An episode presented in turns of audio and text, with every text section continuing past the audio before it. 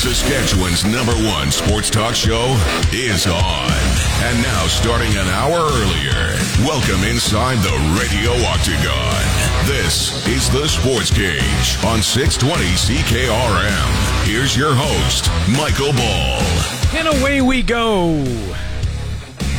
Another show. Another week of the Sports Cage coming to you live from the corner of 12th and Rose. I am Michael Ball, joined by my sidekick, Sean Kleisinger. Wherever you're listening, however you're listening, we do appreciate you making us part of your day. You know, it's the weather's it's weird. It's not like warm, but it's not like cold. It's actually just minty, I think. I like the weather. Do you?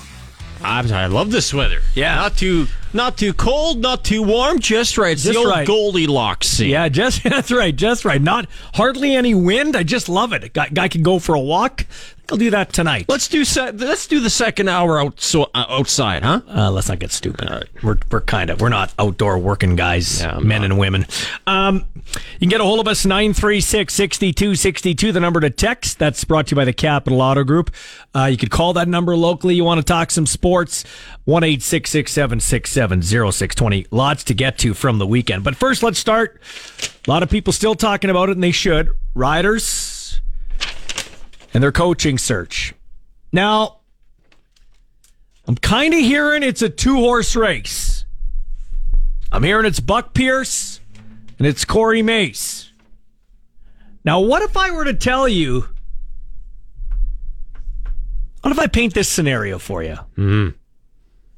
Well, first, let's get to this thing. Let's do that. Let's- Sports Cage shareholders, this is what you need to know.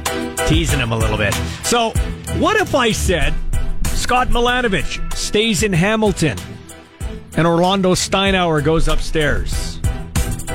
What if I say Winnipeg does all it can to keep Buck Pierce in Winnipeg by making him the head coach and moving Mike O'Shea upstairs?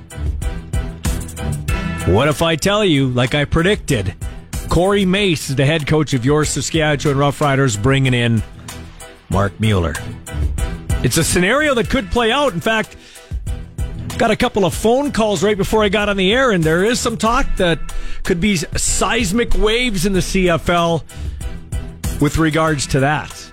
Hmm. So, very interesting. I heard Scott, through the grapevine, I heard Scott Milanovich might have been a little miffed that it took a long time to get into the hiring process with the riders. The interview process is what I mean.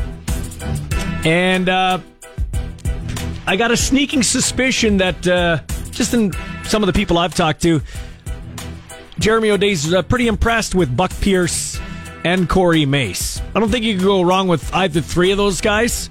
Milanovic obviously had the uh, head coaching experience and the offensive coordinator. Buck Pierce, you're taken away from one of your rivals, and everybody says Corey Mace is salt of the earth guy. So, uh, be very interesting. I'm staying by my prediction. Corey Mace, head coach, Mark Mueller, offensive coordinator, and I think we'll have an announcement by the end of the week, much like Jeremy O'Day alluded to some time ago. But stay tuned. We'll have the updated information for you when we can. Oh, yes. How about this, Singer? This happened at Queen's University in Kingston, Ontario. UBC is 92 yards away from the end zone with four seconds to go. There are four Carabins up near the line of scrimmage, and the, the other eight are way back down the field. And this last play desperation for UBC. A lateral to Soriano. Soriano, nowhere to go, trying to lateral. He'll head down the sideline. Jason Soriano breaks a tackle, cuts back upfield, and finally dropped at the 48 yard line. The Montreal Carabins, after years of heartbreak, have climbed the mountain and have become Vanier Cup champions in 2023. The Montreal Carabins never gave up a touchdown in the playoffs, Singer. Uh, greatest defensive performance in U Sports history, probably. I just laugh. Years of heartbreak. They won a Vanier Cup within the past 15 years. I don't know what Mark Lee was talking What- about. what's that about? Rams have never won a Vanier Cup. By the way, how about that? It was announced at halftime that the uh, Regina Rams and the city of Regina would be host to the 2025 Vanier Cup. Great news for Regina. It comes out west for the first time since 2011. First time in Saskatchewan since 2006 when it was at the U of S. We will have Pierre Arsenault on the show, the CEO of or the uh, president of U Sports, and that's coming up here about 335. Um, Nick Weeb has a knee injury. He's going to be out won't be available for uh, CFL camps by uh, till mid-season. He, of course, the U of S Husky got hurt in the playoffs. Uh, how about this, Singer? The big college football match, uh, matchup: Michigan against Ohio State. Play fake, McCord underneath, intercepted. Michigan, Will Johnson jumped the route, cross forward, and has it at the five-yard line. Max Bredesen, the up back,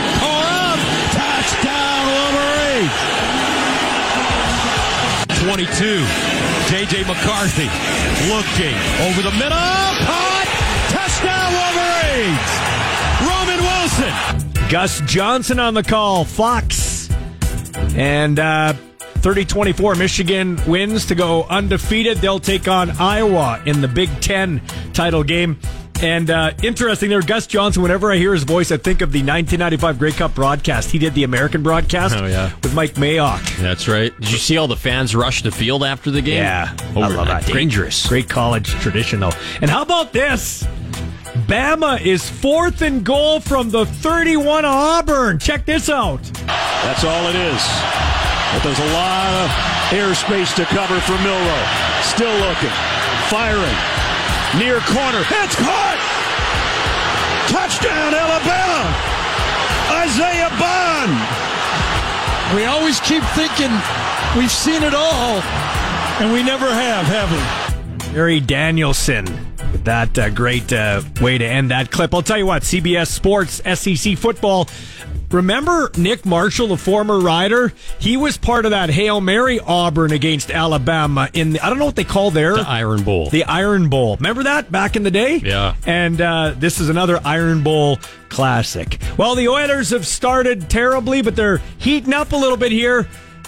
Connor McDavid is back. Three on one. McDavid wants it, shoots and scores. One goal and four assists for McDavid in an 8 2 trouncing of the um, Anaheim Ducks. Got a big game against Vegas tomorrow night. The Pats have acquired 2006 born goaltender uh, Madden Malaka. Malaka. How do you say it? Malaka is how you say it. I think so. From Prince George for a seventh round pick in 2026 via Saskatoon. He's called up for three games with the Cougars last season, earning his first WHL win on September 23rd, 2022. We're going to hear from Al Millar before the top of the hour. But up next, Singer, we'll talk a little National Football League. Lots went on yesterday. We got Monday Night Football tonight. The Chicago Bears against the Minnesota Vikings. This is the Sports Cage on 620 CKRM. Nobody covers your team like our team. This is the Sports Cage on the mighty 620 CKRM. Welcome back to the show. Michael Ball, Sean Kleisinger with you. Always welcoming you with interaction. 936 6262 186 620. The numbers to pound out. You want to talk sports? Or you can always text that number 936 6262, powered by the Capital Auto Group. Zinger, I don't agree with this. I think he's a good coach. Uh, his GM sucks. They don't have any weapons there. They probably picked the wrong quarterback in Bryce Young, undersized quarterback, as opposed to C.J. Stroud. But Frank Reich is out as head coach of the uh, of the Carolina Panthers. That's back to back years that he has been let go. Last year with the Colts, this year with the Panthers. Two uh, wingnut owners, Irsay with Indy and and and Te- uh, Tepper in um, in Carolina. No wonder why these teams do not build a consistent winner. You can't win when you're recycling through coaches like this. Come on. But I will tell you this. How about the Colts? They're six and five. That's a big story from the weekend. Shane Steichen, Anthony Richardson, who we don't know, like he looked pretty decent. He was kind of a, one of those long shot quarterbacks. Like, you know, you're like, uh, is he a first rounder? He's almost like, he's a kind of like a Mitch Trubisky Yeah. from that ilk, but he looked pretty good till he got the shoulder injury. And how does he come back? But with Gardner Minshew, man, the Indianapolis Colts are six and five. That's pretty good for Shane Steichen and the Colts so Yeah, far. and Jonathan Taylor's been a huge help. yeah. uh, they were going to sign him. Like I was, I watched, I was watching Red Zone yesterday, and Yeah. I was watching some of that Colts game, and Jonathan Taylor, his knack of breaking tackles, like has to be at the top of the league. Oh, it's awesome. I'm impressed with those Colts I right love now. it. I love it.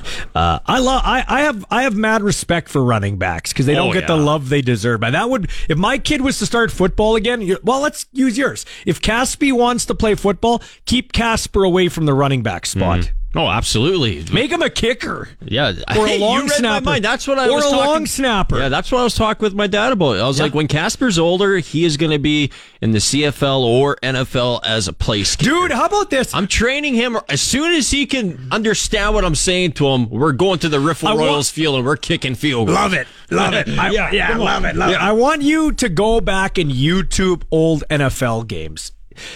CFL always had the little the um, the little raised tee, so that helped them. Okay. Uh, Although I do think it's harder to kick in the Canadian Football League. We'll ask Jon Ryan about that a little later on. He's going to be on the show. But in the NFL, if a kicker made around a 50 yard field goal back in the 80s, early 90s, you're like, wow. Jake Elliott yesterday bombed a 58 yard field goal on, on natural grass in a monsoon to tie the game and send it to overtime for the Eagles, who, by the way, were wearing those beautiful Kelly Green uniforms. Second best unis in the league behind my Chargers. But I tell you this, man, what that should not be understated. What a kick! It is hard to kick field goals. I don't. We say oh, kickers. There's not a lot of people that could be a kicker. There is like a handful of people in this whole World. that could do that. Did you see Jalen Hurts sitting on the sideline after that ball went through the uprights? He, couldn't was just it. like shaking his head. He was like, He couldn't believe he's it. like, that's crazy. Like I can't believe that. Now the Eagles play ugly football, but they're ten and one. You know another team that plays ugly football and they're uh, nine and three, and they're on a crash course to play in the Super Bowl. I know things can happen. Uh, in the last few Januaries, Lamar Jackson has not been a available or very good in the playoffs, but the Baltimore uh, Ravens and the Eagles are on a collision course to play in a Super Bowl. Yeah, the 49ers could throw a wrench into those plans. I don't see anybody competing with Baltimore. Like Balt in, in the AFC, Baltimore has a next level defense. Like they're almost They they're almost that 2000 Baltimore Ravens like, man. And did you see that? I don't really pay attention to them much cuz they're a boring team to watch, but when they play your team like they played mine yesterday, that Kyle Hamilton number 14 6'4, he's a he's a he's a, ha- a safety? Unbelievable. Yeah, I was liking those purple pants that they were wearing last night. Remember, uh, they kind of wore those back in the year Yeah. 2000 when they won the, their Super Bowl. I, I wasn't a big fan of the Chargers Navies. Those look like a cheap knockoff. Like you get on a too many uniform store. combos. Just simplify it a bit. They got they got nice threads. You don't need to dive into those. By the way, let's talk LA teams. So let's talk about the Chargers for a minute, okay? So, did you know today, when you look at the standings, the San Diego Chargers of Los Angeles have a generational quarterback? Like, probably Zinger, you'd only take five or six quarterbacks ahead of Justin Herbert. Maybe, Yeah, yeah. maybe, right? Like, he, he is not the problem. Do you know that the San Diego Chargers of Los Angeles, with the second highest paid defense in the NFL, oh. have as many wins as the New York football Giants with Danny DeVito as their quarterback? Did you, you know that to that to your point there, the Chargers they are second last in the whole in the whole NFL with yards against their defense. It's embarrassing. How does that happen when you? How is he that still? How does Frank money? Reich get fired and Brandon Staley? I'll tell you how. The Chargers have the worst ownership in professional sports, and it's not even close. The dude had San Diego could have could have had a great team in in America or great stadium in America's finest city. He doesn't spend on coaches. They've they've had in the last three coaches Anthony Lynn, Mike McCoy, and this dude. Like embarrassing. They've wasted Dan Fouts, Philip Rivers, and now Justin Herbert's career because they're going to do that. Believe me, I've seen the movie a hundred times. I know how Top Gun ends. Do you know what what else is embarrassing? Did you see the Raiders and Chiefs game? Did you happen to see the Well, I crowd? saw it was fourteen nothing, but is it mostly Chiefs? Did you see the crowd? No. All red. So it's worse than LA even. All at least, like at least the Chargers have some fans. percent red. Like, what are we getting at here? Uh, That's the way it's going to be 15, 20 years from now when all these stadiums have brand Yep. new stadium, Yep. uh, Yep. all these teams have brand new stadiums. It's going to be like that. That's like I'm a Chargers fan only because I was a Chargers fan in San Diego. And towards the end, they were mad at Spanos, so they just sold their tickets off and everybody went there as visitors. But that's why outside of the Chargers, I like cheering for the Bengals, the Colts, the Packers. Those like Midwestern teams that just football tradition. Mm-hmm. You know, even the Detroit Lions. I know they're in your division, but uh, you know, Oh, yeah. those people are meat and potatoes people. Pittsburgh Steelers, same type of thing. Billion dollar stadiums. The rich people buy these tickets and they sell them. They sell them on the market. The regular folk can't afford Yeah. to buy tickets to these stadiums anymore. That's the way it's going to be 25 years from now. Who would have thought? Fandom's dying. Who thought? Who would? Th- and that's why I don't watch Red Zone that much. By the way, Red Zone, they had to think about this. Think about the dedication. By the way, he's, he's going to come on the show later this week. I'm told. Scott Hansen. Oh, he's a beauty. He is with the Red Zone. He stayed in the studio after the fire alarm went off. Like the fire alarm went off, his crew and everybody left, and he stayed on the Yeah. air. The place could have been burned to the ground, and he stayed on the air to give you up to date highlights. He was going down with the scores. I love it. I love Scott That's the definition of living and dying your craft. By the way, you're an NFL fan. Paul Allen, who is the voice of the Minnesota Vikings, he comes to us on Thursday. They're going to be on their bye week. They got a big game here against the Bears tonight. Uh, who would have thought though that I I'm not a big red zone guy. Like I like picking a game and watching it. Yeah, I don't like all over the place. Who would have thought the marquee early game was Jacksonville and Houston? If I would have told you at the start of the year, you'd be like, "That's crazy." But Lawrence and Stroud going toe to toe. I like that CJ Stroud. He's got it. He's got that it, if there's such a thing as an it. Yeah, they had a number of big plays called back in that game too. Houston, like they should. have By the game. way, I'm glad you brought that up. Sorry for cutting you off. Is NFL refing at an all-time low? Yeah. Herbert got tattooed on the sidelines, three yards out of bounds, no penalty. Just talking about my own team's game. A fair catch by uh, Davis of the Chargers. He's on the sidelines. The guy hits him, and because the ball flies out of bounds, like in the air, they don't call uh, catcher interference. Like um, the terrible officiating in the Eagles Bills game. Like it's an all like the CFL officiating dollars to dollars way better than the NFL officials. Yeah, it's. Uh, I can't help but think about the Vanier Cup too. With that targeting penalty, would have extended Oh, UBC's drive, and they could have won the game. And those are the bozos that come upstairs to the CFL. How much more obvious of a targeting call could you get without a flag being thrown? You Like, can't. uh, my my brain is mush. I don't get it. So I was telling you about uh, I need help. the Rams and the Chargers. Look at the Rams. The Rams had Aaron Donald, Matt Stafford, Aaron Donald, and a bunch of nobody young guys on defense. Defense. Matt Stafford. Um. You got Puka Nacua though. You didn't know who he was, and you had uh, who's the other guy before him? Um, What position? the white receiver, Oh, uh, Cooper Kupp. Cooper Kupp. Yeah, so that's about all you had. And that team is in a playoff spot. You got the Chargers with all the money and the generational quarterback. You got the aging quarterback and these, uh, you know, a handful of guys, and they're in a playoff spot. What a coaching job by Sean McVay. The the Rams? Yeah. If the season ended today, the Rams would be on the outside looking in. But they're in the mix, The- though. the- they're yeah, they're, it's true. They're on the bubble. They're on the bubble. They're you on the bubble. Listen, you they're the over. Chargers are not on the No, bubble. they're to they're done. point. They're done. They got to win out. The over under, the over under for the Rams for their wins at Vegas was five. Yeah, they're five. the. They're five and six Yeah. right now. And here's Same a- with Green Bay, here's but a we great- have the tiebreaker. Here's a great stat that you can weigh in, Zinger, and our listeners can weigh in at 936 6262 on our text line. This is from our buddy Luke Molitor. I got it off his Twitter feed, but here's uh here's something that uh, just came to light the last day or so. In his is this more impressive? In his 23 year career, Tom Brady never took a snap where his team was mathematically eliminated from the playoffs in 23 years. Or in his 17 year career, Larry Fitzgerald recorded more tackles than drop passes. Larry Fitzgerald had 42 tackles in his career, Cardinals receiver. He dropped 29 passes in 2,335 targets. Well, from an individual standpoint, you have to go with the latter there. I think that one outweighs it because That's amazing. That just comes straight down to him. You know, Isn't that crazy? that's craziness, man. the the Chiefs have 29 drops so far this year from their wide receivers. 28 of them from Marquez Valdes Scantling. Hey, we're going to take a break. Uh, you'd know that as a Packer fan. When we come back on the other side, we are going to talk about our coach of the week, and we'll hear from Pierre Arsenault about the Vanier Cup coming to Regina. Yes, the president of U Sports joins us here on the Sports Cage on 620 CKRM.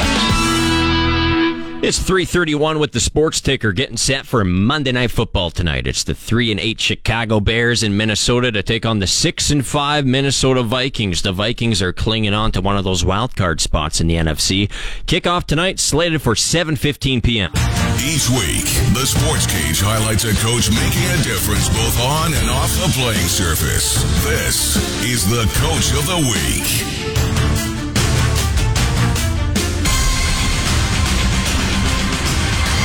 One day, the Denver Broncos are losing by 50 and in total disarray. Two months later, they're riding a five game winning streak, the longest in the NFL, into the AFC playoff picture ahead of the Bills and Bengals. It seems inexplicable. The defense has really turned it around, and it's difficult to know why they were playing so poorly and now so well, facing the Dolphins' supercharged CFL like pre snap motion so early in the season in that Miami Heat, while implementing a new scheme was surely a problem. Maybe it was demoting $70 million pass rusher Randy Gregory after that Miami debacle and then cutting him one week later. Could have jolted the locker room. Payton showed long ago he could win more than one way. He was 10 and 3 with Teddy Bridgewater and Jameis Winston in the Saints lineup when given enough defensive support. Payton's doing the same thing now with this version of Russell Wilson and a defense that not long ago had many people wondering whether Vance Joseph, the D coordinator, would last the season. You'd have to think, at least to this point, Sean Payton has to be considered in the Coach of the Year conversation. Right now, there is no debating it. He is our sports cage, Coach of the Week. Where Saskatchewan sports fans come to talk. This is the Sports Cage on Sports Radio 620 CKRM. Time to head out in the Western Pizza Hotline. Take a slice out of your fall cooking schedule. Let Western Pizza do the cooking tonight. Uh, Pierre, have you ever had Western Pizza? I don't think I've had the good fortune, but you certainly make it uh, sound like it's something I should try. You need to do that when you come in here for the 2025 Vanier Cup. This is U Sports President Pierre Arsenault. We'll get into that in a second. That's some big news here locally, but let's go back to Saturday. The Montreal Carabins, a 16-9 hard-fought win over UBC, maybe the greatest defense in U Sports history. They didn't give up a touchdown in the entire playoffs.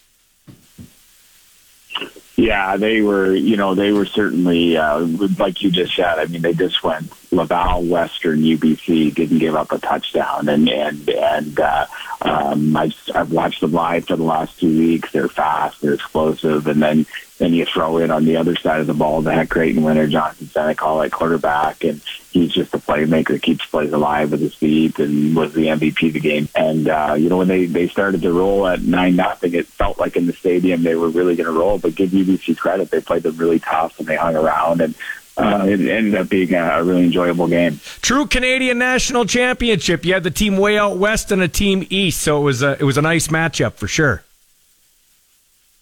Yeah, absolutely. And both both teams' uh, crowds uh, traveled well. Obviously, Montreal is closer, so um, excuse me. They, they had a great contingent, and the local crowd in Queens uh, and the Kingston community and the surrounding area really supported the game well. There was a festival feel all day, and it was uh, it was the type of the day that we want to celebrate the Canada Life Vanier Cup. Seems like uh, it was a real rebirth of football in Canada, not only at uh, your level, uh, U Sports level, but of course at the CFL. And man, the province of Quebec with Montreal winning the Grey Cup and the uh, Vanier Cup, uh, you got for the first time I think since 1980 that's happened. Where like when Edmonton, the then Eskimos, and then Alberta Golden Bears won it, we get the same thing here. Some what 43 years later, but uh, yeah, just a rebirth of football uh, or continued uh, um, uptick in football in Quebec.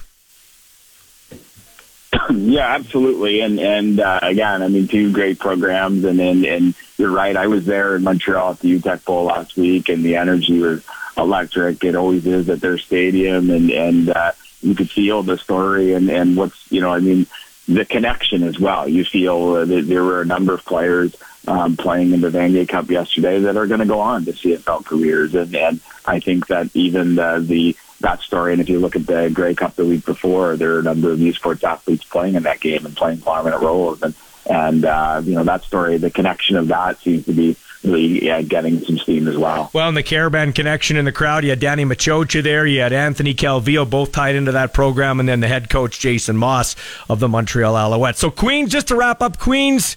Kingston, they did a great job there. Yeah, no, they're in, in this. Uh, it was a wonderful day. I learned that um, Queens really embraced the community, really embraced and, and, and took a lot of pride in um, showcasing uh, you know our our, our our most important university football game of the year, and and we're already excited to go back there in, in 2024 um, and be able to build on on the experience this year, and then uh, it's great also to have the path laid out for 25 and 26.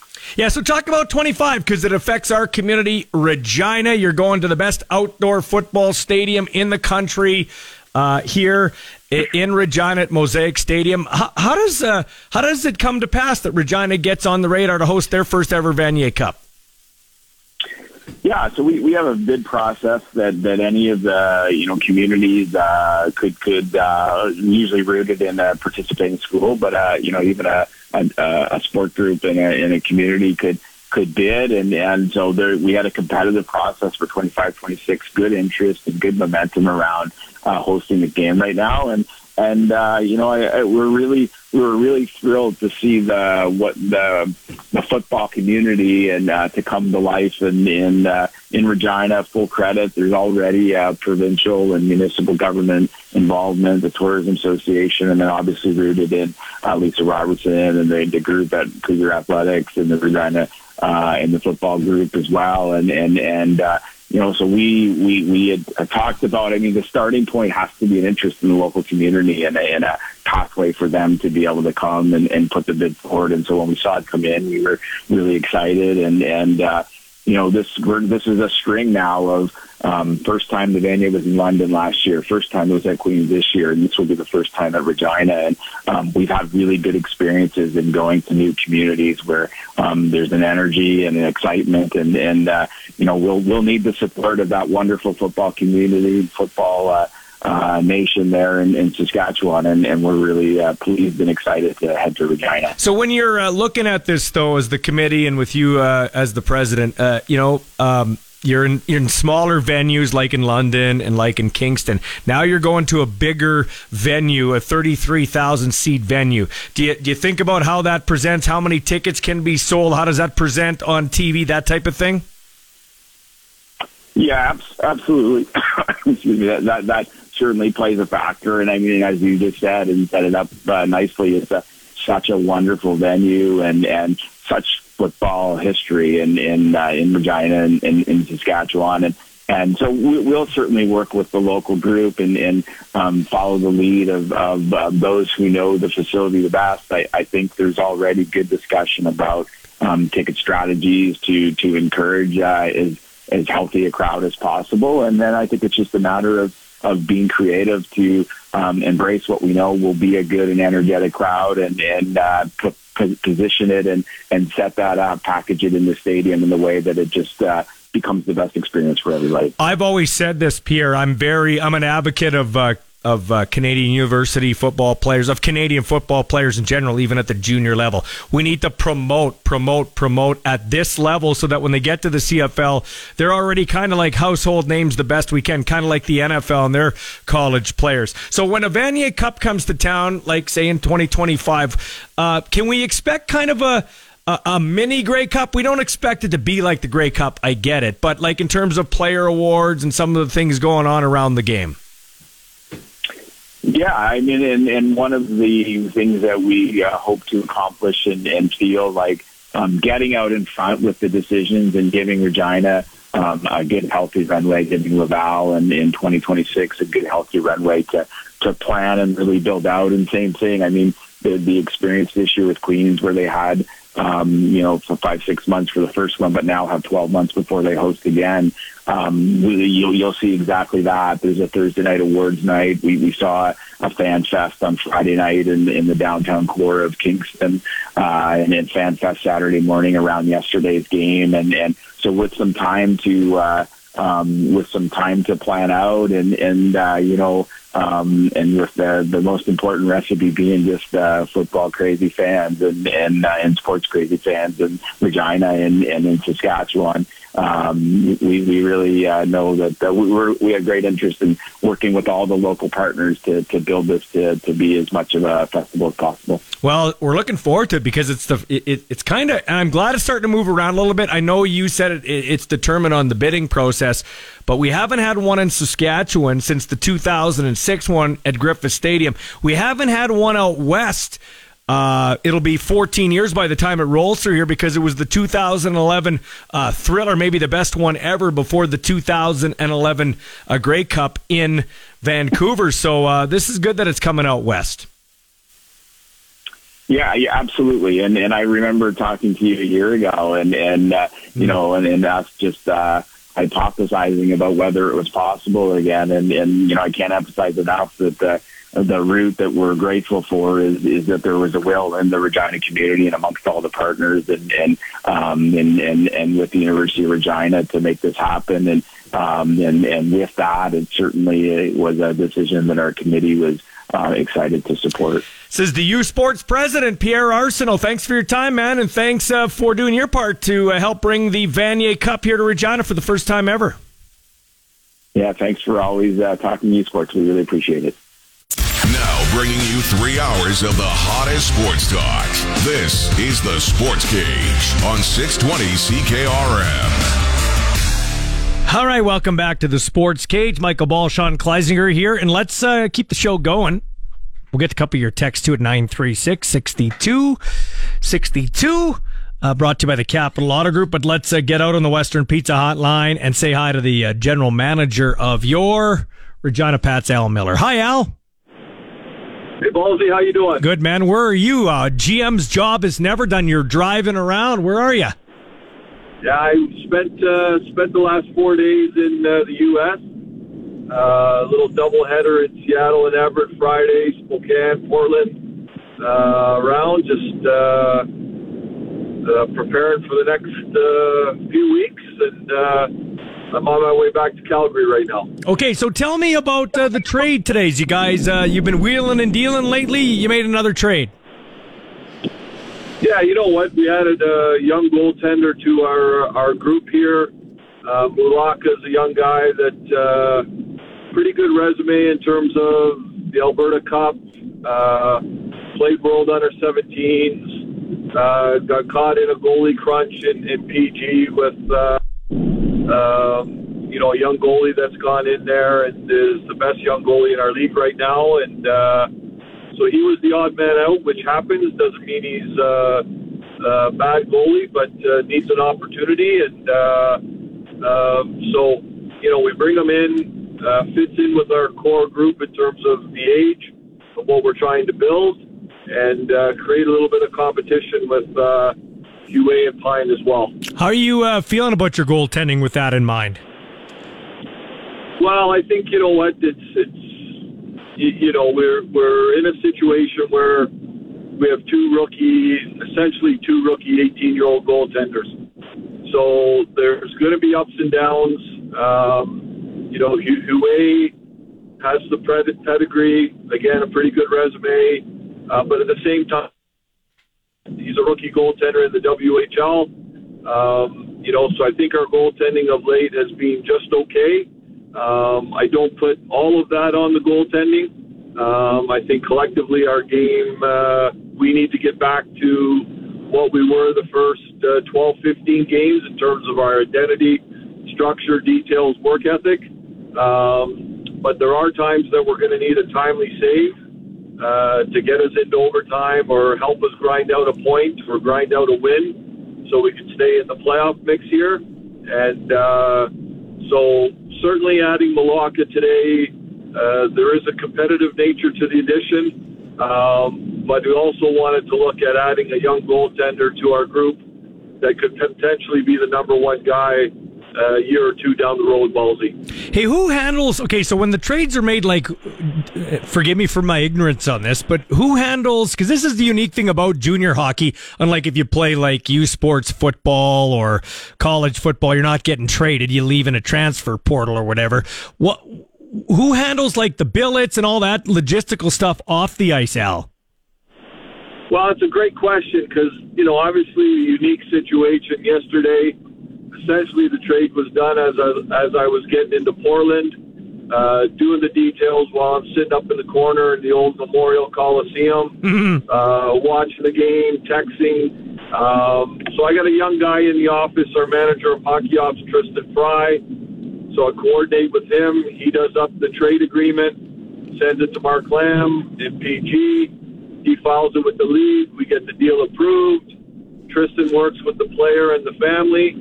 So, you know, he coordinated uh, uh, the young guy driving in with his mom today. Um, she'll fly home tomorrow, leave a car for him. Uh, Tristan going to work through communicating with the Billet family, uh, with Amy Kerr from our front office, um, and at the same time connect the Billet family with Lulaka's parents so that everybody feels comfortable about the move because he's a young guy. Uh, get him set up in school. Um, so it's a collective group effort, and uh, uh, when I'm on the road, and you know, Tristan Fry is a good young guy that uh, does a lot of work with our player and team services, and that looks after a lot of those details that are that are so important because you know we want this family. First impressions are first impressions, Baldy. We want them to feel good about a new opportunity and that their young son's going to be looked after and I think Tristan did a great job in doing that.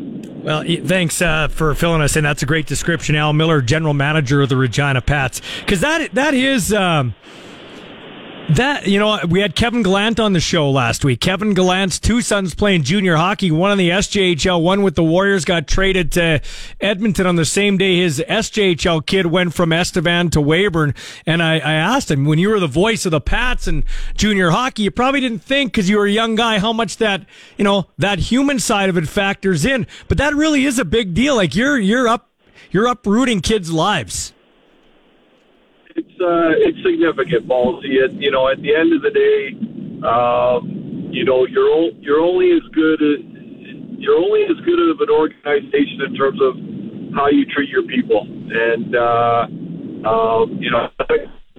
Uh,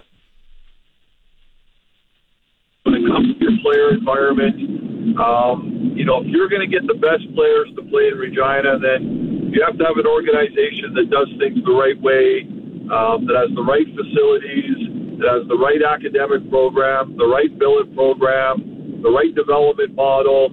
Um, all, all those things are are, are vital, and uh, that's why I've got to be surrounded by real good people like Tristan and Brad Haroff, Ken Snyder, Evan McFeeters, our group there, Gord Cochran, Andrew Kutkoff, and uh, you know our training. Um, you know, because they all have a hand in um, our player environment. You know, you acquire a young guy, you know, you make arrangements to get him to town. Our equipment manager, Gord Cochran, connects with them. What do you need when you get here? Want to make sure I got sticks for you, make sure I got the right skates, the, the right equipment.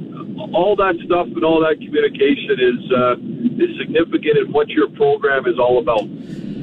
Al, uh, I, I, think I heard on a Pats broadcast because we broadcast all the games, obviously, and proud to do it. But we have a different audience. Some people aren't listening at that time. I think I heard you say, you know, you're looking at maybe getting a little younger because you, you, I think, we're the second oldest team in the Western Hockey League. Uh, correct me if I'm wrong, but I think you said that. Is that, you know, what's behind that strategy? Well, you know what, uh, Baldy, the, the end of the day, um, and I know I've said at the end of the day a couple of times. I'll try not to continue with that cliche. Um, but um, you know, the end result is is we want to be a, com- a competitive as best we can this season and and get in the playoffs. Ultimately, the end goal, whether it's this year, a year from now, or two years from now, we want to be a contending team. You want to win a championship.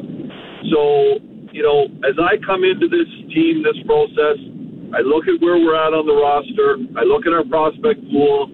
I look at our draft capital. You know, I've mentioned it before. We've lacked a lot of picks in in recent years and moving forward. No one and a two last year. I inherited no one and a three going into this year. Um, so there's there's things moving forward that we want to do here in terms of drafting well, developing our players. Uh, we, we we were at one point the second oldest team in the league. We want to build around the core. We want to get some younger players in our lineup. We want to get our development model going. We want to add some picks to our program, while at the same time trying to be as competitive as we can. A little bit of a jigsaw puzzle, but at the same time, the end goal is how do we build it? When do we get there? When's our best time to be a contending team? And this year and next year, there may be some tough decisions, but at the same time, we need to make the right decisions in terms of where we're going and how we get there. Al, thanks for your time. Hey, one more question. What's your favorite barn to sit in now that you're back on the circuit? What's your, like you talked about the old Portland Memorial Coliseum. I've called a game from there. Is there a favorite uh, barn of yours, old haunt of yours you like to go into?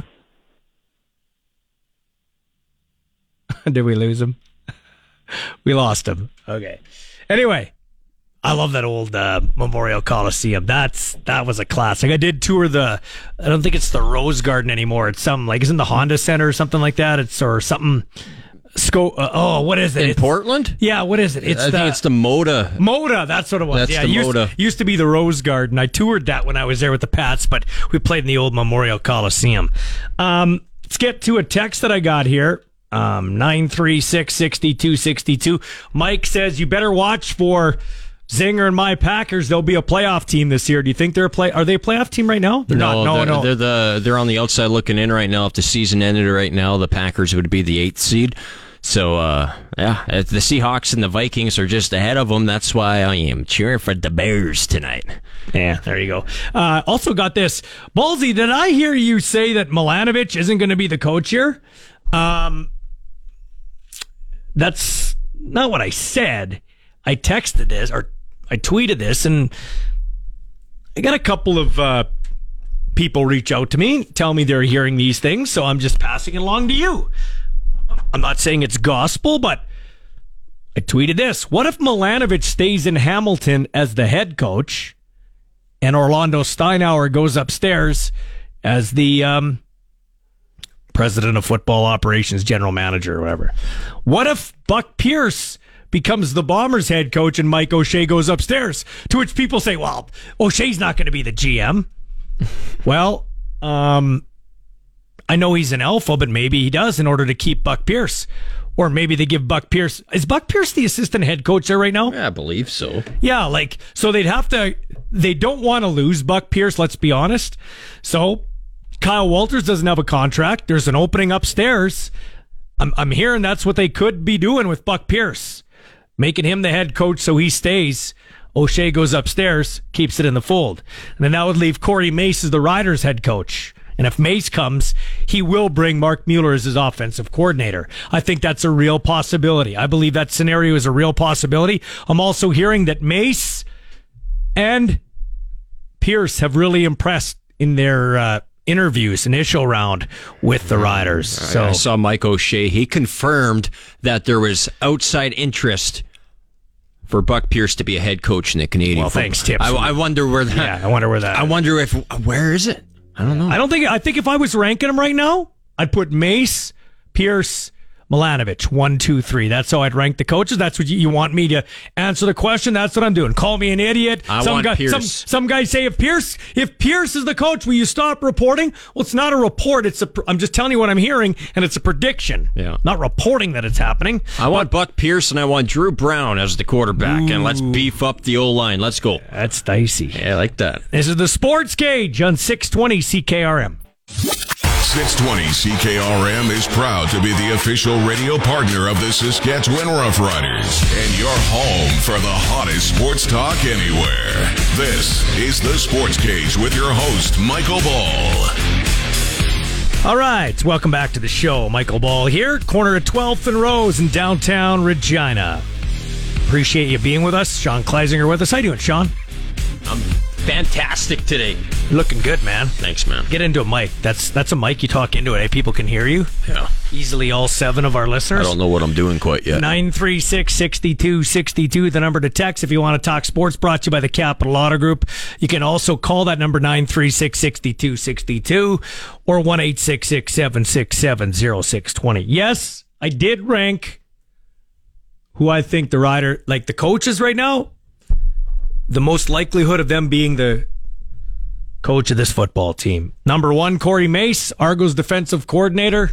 Number two, Buck Pierce. Number three, Scott Milanovich. I don't think Milanovich is leaving Hamilton. I think Milanovich is going to be the head coach of the Hamilton Tiger Cats. I would not be shocked to see Buck Pierce named head coach of the Winnipeg Blue Bombers with Mike O'Shea going upstairs. I wouldn't be shocked by that. Might not happen, but I wouldn't be shocked. Corey Mace here is the head coach. Some people are like, oh, nobody's going to go to the games. Mediocrity. Okay, wait a minute. Let me talk you through this. How do you know Corey Mace is a mediocre coach and Buck Pierce isn't a mediocre head coach? Actually, if you want to use data, we can use data. We hey, let's use data. Yes. Everybody's in analytics. Yeah, let's crunch them. okay, let's crunch, let's crunch a little analytics here. Yeah. Argos were 16 and 2, right? Were they 16 and 2? Mm-hmm. Greatest season in Argos history. One of the greatest regular seasons in the history of the CFL. Did Corey Mace's defense lose that game to Montreal? No, Chad Kelly lost it. Does, what does Chad Kelly play? Quarterback. So that's on the offensive side, right? Correct. Okay, so um, Why am I talking like Chris Jones? wait a minute. Wait, wait a minute. Wait a minute. I just got to think about this for a second. Okay, who played in the Grey Cup here in Grey Cup 109? Toronto and Winnipeg. Right. Who is the offensive coordinator of Winnipeg? Buck Pierce. Who was the D coordinator of the Argos? Corey Mace. Who won the game? Toronto. Whose defense stifled Winnipeg's at the end? Toronto. Oh, right. Whose offense has lost the last two Grey Cup games? Winnipeg. And, and and what side of the ball really let down the Blue Bombers in those two Grey Cup losses? Offense. So that doesn't mean I'm cutting down Buck Pierce. Buck Pierce is a very good coach. But how, how can you say Buck Pierce is the better option than Corey Mace? You can make a case for it, but how can you tell me that, ah, Corey Mace, nobody will go to the games and dismiss it right away? This is what else I hear. Why would Marc Mueller be a good OC? Why would he be a good OC? Well, Bo Levi Mitchell. Bo Levi Mitchell, is he, was he a pretty good quarterback at his peak? Future Hall of Famer. He's a what? Future Hall of Famer. Oh, did he uh, come on this show? Did he come on this show and say Marc Mueller's one of the brightest football minds he's ever been around? Period. Yeah, a couple couple Yeah. times. Now it's true. Marc Mueller got his play calling duty stripped early in Calgary. But was that Marc Mueller's fault? Or was that Dave Dickenson wanting to take over again? Cause he's an alpha, was a quarterback, thinks nobody can do it better than him, so he took it back from him. Was it Marc Mueller's fault the tackles couldn't block? Was it Marc Mueller's fault that Jake Maier played below his potential? That's the thing. You people are prisoners of the moment, some of you. You run guys out of town. Jason Moss. How many times do we take calls? Jason Moss sucks as an offensive coordinator. Oh. He's terrible. I can't stand watching his offense. Singer, who won the Grey Cup? This year? Yeah, who won? What Montreal team? Alouettes. Who was their coach? Jason Moss, Yeah, right, right, right, right, right. Jason Moss. Jason Moss. So it's it's crazy, man. It's crazy. You- I think- I you think- people are you people don't.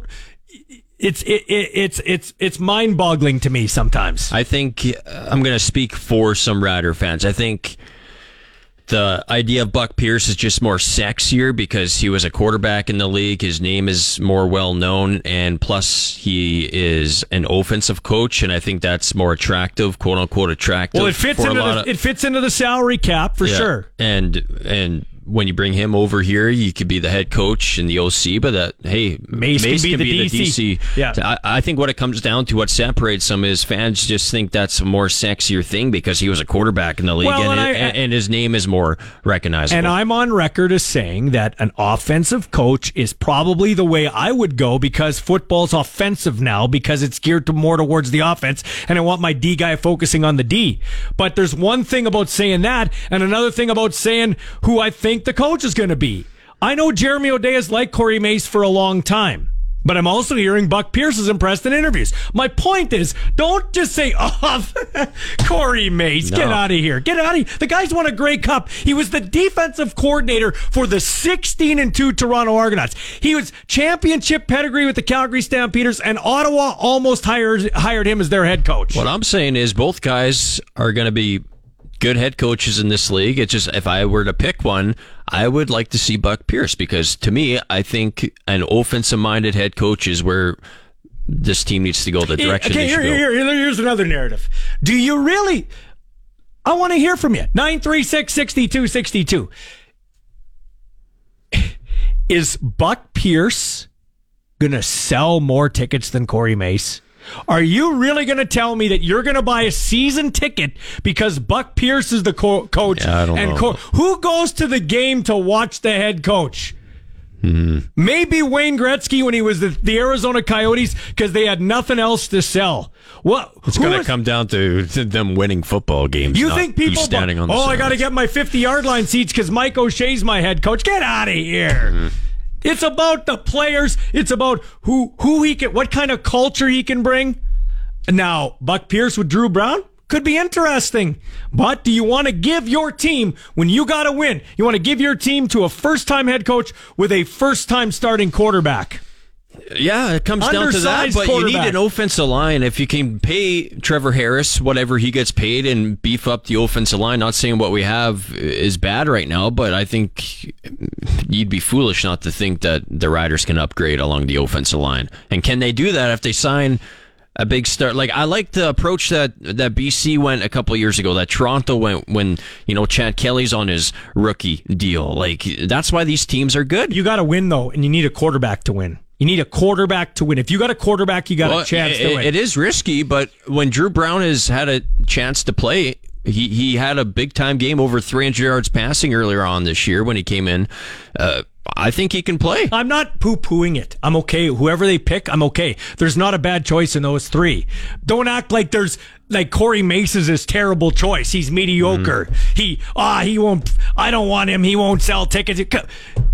Sixteen and two would sell a lot of tickets. Whatever decision is made, it's going to come with some risk. Whether you choose this, that, that, it's going to be risky no matter Yeah. what. That's just the nature of the biz. It's also fun talking about it Yeah. on this biz. We'll be back with uh, our clutch performer and much, much more, including Jon Ryan. You're listening to the Sports Cage on 620 CKRM.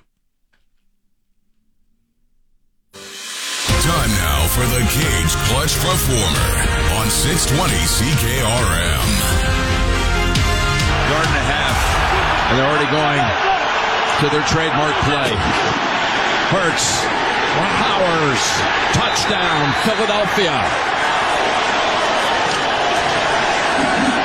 Second and goal, three yards away. He still got it.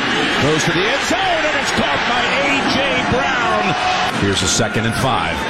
It's Hurts going for the end zone. Right there with the catch for the touchdown is DeVonta Smith. Hurts looking for his second option.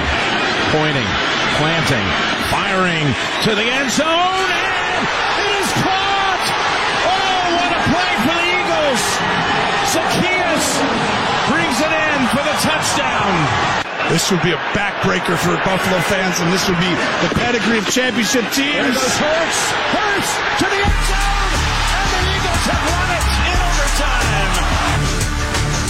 Jalen Hurts of the Philadelphia Eagles had his first five touchdown game in the NFL. Three touchdown passes, two on the ground. One of them, of course, the brotherly love shove from one yard out, and the other one.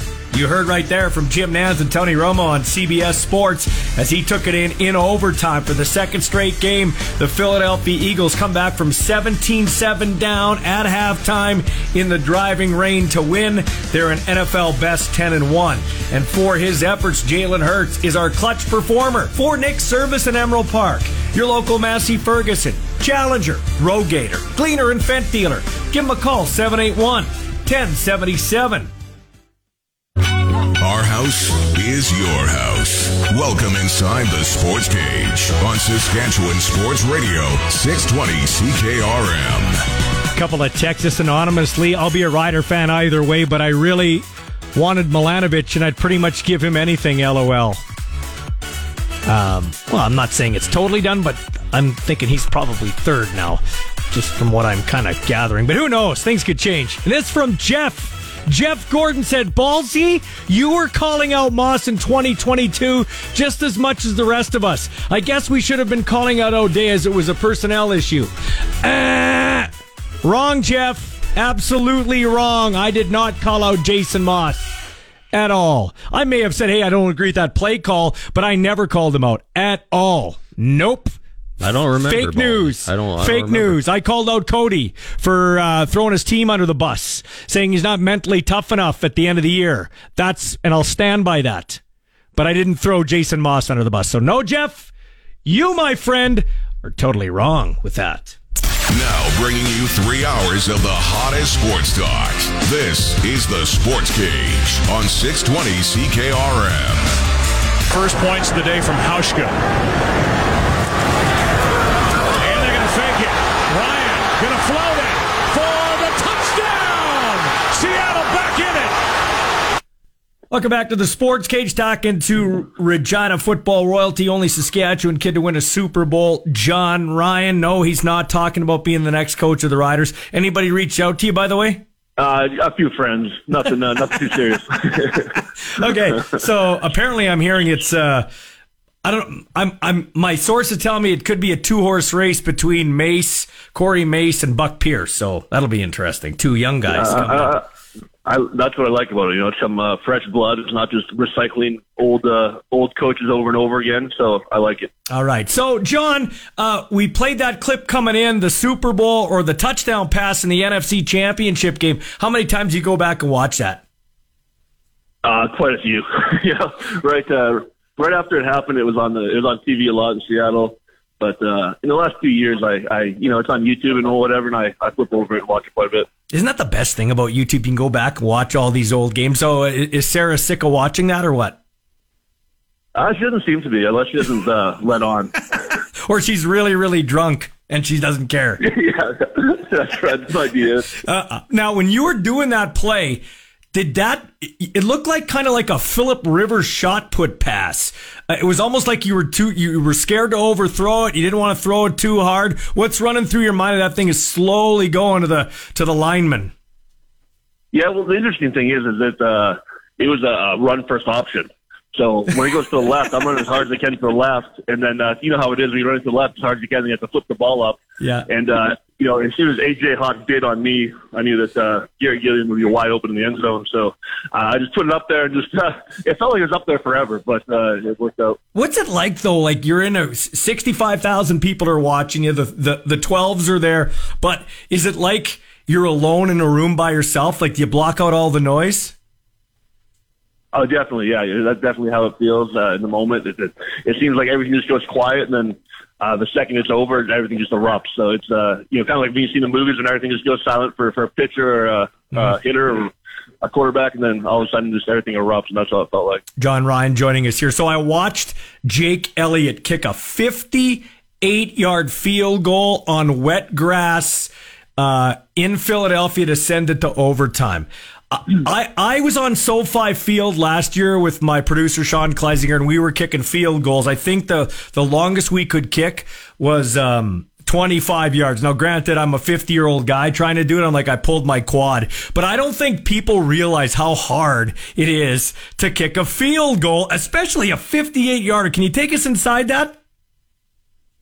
Yeah, well, first of all, just kicking a, a 58 yard field goal in September in uh, Philadelphia is tough. You know, just with with the grass, with the conditions, but to do it uh, in a game time decision or a game winning decision, a game tying decision like that, 58 yards out in the you know driving rain. Uh, before, even though he's one of the best kickers to do it, I was like, he's maybe one in a hundred chance hitting this field goal, and he, he drilled it. So, yeah, there's, there's a lot that goes into it. You know, it's uh, you gotta have a good snap, uh, good hold. When I watch so many of these missed kicks, the, you know, half the time it's the hold, holder, but no one, no one knows that. And uh, you know, you have the snap, the hold, the kick, and that all happens in 1.25 seconds, and you can't be too much over that, or it's gonna get blocked. So everything happens uh, very quickly, and it has to happen the very finely oiled machine. So, um, take me through that as the holder. Are you part counselor before the kicker? Do you stay away, or does it depend on the kicker? And and and what are you thinking when you're getting ready to hold there? Uh, it just it depends on the kicker. Most kickers, especially in a situation like that, they don't want to be talked to by anyone. You know, they have a, a pre-shot routine and uh, they like to go through it, and they kind of want everyone to stay out of their business. And like you know, all of a sudden, all of a sudden, uh, you know, D lineman and O lineman are the biggest kicker fans. When something like that happens, they'll want to come up and talk to them.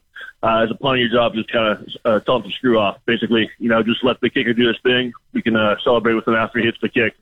But uh, usually that, that's kind of the, the punter's job is to keep everyone away from the kicker and getting uh, getting ready for that kick. As a whole, take all the rules involved uh, and and maybe the weather conditions too. Is it harder to place kick and punt in the CFL or in the NFL? Oh man, it's uh, I, I think in a way it's tougher in the CFL. you know, you you have a little bit less control. Uh, you know, the wide field, you can't force a fair catch when you're playing a good returner. Uh, you can't kick the ball out of bounds uh, for you know uh, 80 yards of the field now. So it's it's a little bit tougher. Uh, it's a bit of a fool's errand trying to punt in the CFL. Uh, but it is a lot more fun because you get a lot more opportunities to do it. You can do a lot of different kicks and uh, try to play keep away. But uh, you know, with, with the fair catch rule, uh, and you know, I thought it makes it a little bit easier to try to control some returners. So I want to bring up this NFL stat. See which one you find more remarkable. the one guy you don't like. But in his 23 year career, Tom Brady never took a snap where his team was mathematically eliminated from the playoffs. Okay. Is that more impressive? Or in his 17 year career, Larry Fitzgerald recorded more tackles than drop passes? um, I, I got to go with Tom Brady. I mean, that's uh, just an incredible, incredible stat. I mean, uh, you know, Fitzgerald's record's impressive. Uh, a little bit, you know, weird, but uh, the thing is that something negative has to happen before something positive can happen in his situation. So uh, I really like what Tom Brady did. And I actually heard that stat for the first time uh, last week, and I was pretty blown away by it. See, I'm gonna, I'm going to, I don't disagree with you totally, but I, I actually think Brady's. I know he's playing the most important position, but Brady's involves a team. Check this out. In his 17 year career, Larry Fitzgerald, the great Arizona Cardinals receiver, uh, more tackles than drop passes. He had 29 drops on 2,335 targets and only ha- and had 42 tackles. so he had 13 more tackles than drops. And it wasn't like he had 120 balls thrown to him. He almost had 2,400 balls thrown to him. That's crazy. It, it's a crazy stat. He was a he was a freak. How good he was. It was it was always fun playing against him. Uh, he always had a lot of respect for his opponents. We always uh, noticed that. There's a lot of times in games where he could he'd lay guys out on you know on the opposite side when there was a pick, and he didn't. He chose not to do it. Uh, and it was just he was he was always a class guy. And what what makes that as impressive is if you look at the Kansas City Chiefs right now. I believe they have 29 drops through 12 yeah. games as a team, and that's only 12 games. Uh, you know, it's many, many receivers, but you just see how hard it is to go 17 years with 29 drops is just incredible. Look at you, you analysts throwing in numbers. I love it. Speaking of the Chiefs, speaking of the Chiefs, I don't see him winning a Super Bowl with an aging tight end and uh, a receiving corps that couldn't catch a cold. Oh man, you just made so many Swifties mad right now. They are throwing things at the radio right now. You are you are anti-Swifty with those comments right now, Paul. Uh, don't you agree though? I, I do. You know, I, they haven't been the team they have been the last few years. Uh, I haven't been super impressed with them. Uh, I look at teams now, like up and coming teams like Jacksonville, uh, Miami, teams like that. They're just, uh, I think, are better football teams. I'll tell you what, man. The teams that play the least pretty football right now, but probably are on a crash course for the Super Bowl, the Baltimore Ravens and the Philadelphia Eagles. Yeah, they've. Uh, I've, I've been really impressed with Philly. Been able to watch them the last few weeks, and they're just uh, they're playing good football. You know, they, they just get they just get the job done, like you saw you know, even seen the last few weeks. And uh, it's not always pretty, you know, but they're uh, they're winning football games. Okay, lastly, I got to pick on my Chargers again. Think about this, and I don't think it's Justin Herbert's fault, but Justin Herbert, you might pick five quarterbacks ahead of him. Like that's how good he is. He's a generational talent, mm-hmm. and when you think about it, he and the Chargers have as many wins as the Giants and their third string quarterback Danny DeVito. Yeah, yeah. I mean, uh, DeVito might be my favorite story of the week. You know, a little off topic with the Chargers, but DeVito might have been my favorite story of the week. I mean, the guy's middle name might as well be Marinara. There's not more uh, Italian uh, Brooklyn type Jersey yeah. boy than there's uh, he is. Uh, see him and his family win that game was pretty pretty cool. But yeah, the Chargers don't make much sense to me. I mean, they're just you know not playing good football. They got such a great quarterback. Uh, I think there's going to be a lot of uh, looking at uh, a new coaching staff after the season, if it, if it gets to that point, even because uh, some of the things they're doing right now, I just don't agree with. Belichick coaching there next year. You know, I I have a hard time seeing Belichick go anywhere else. You know, I think that maybe I'm wrong, but I think if he leaves New England, he's going to you know hang him up. But uh, you know, that might be an interesting fit.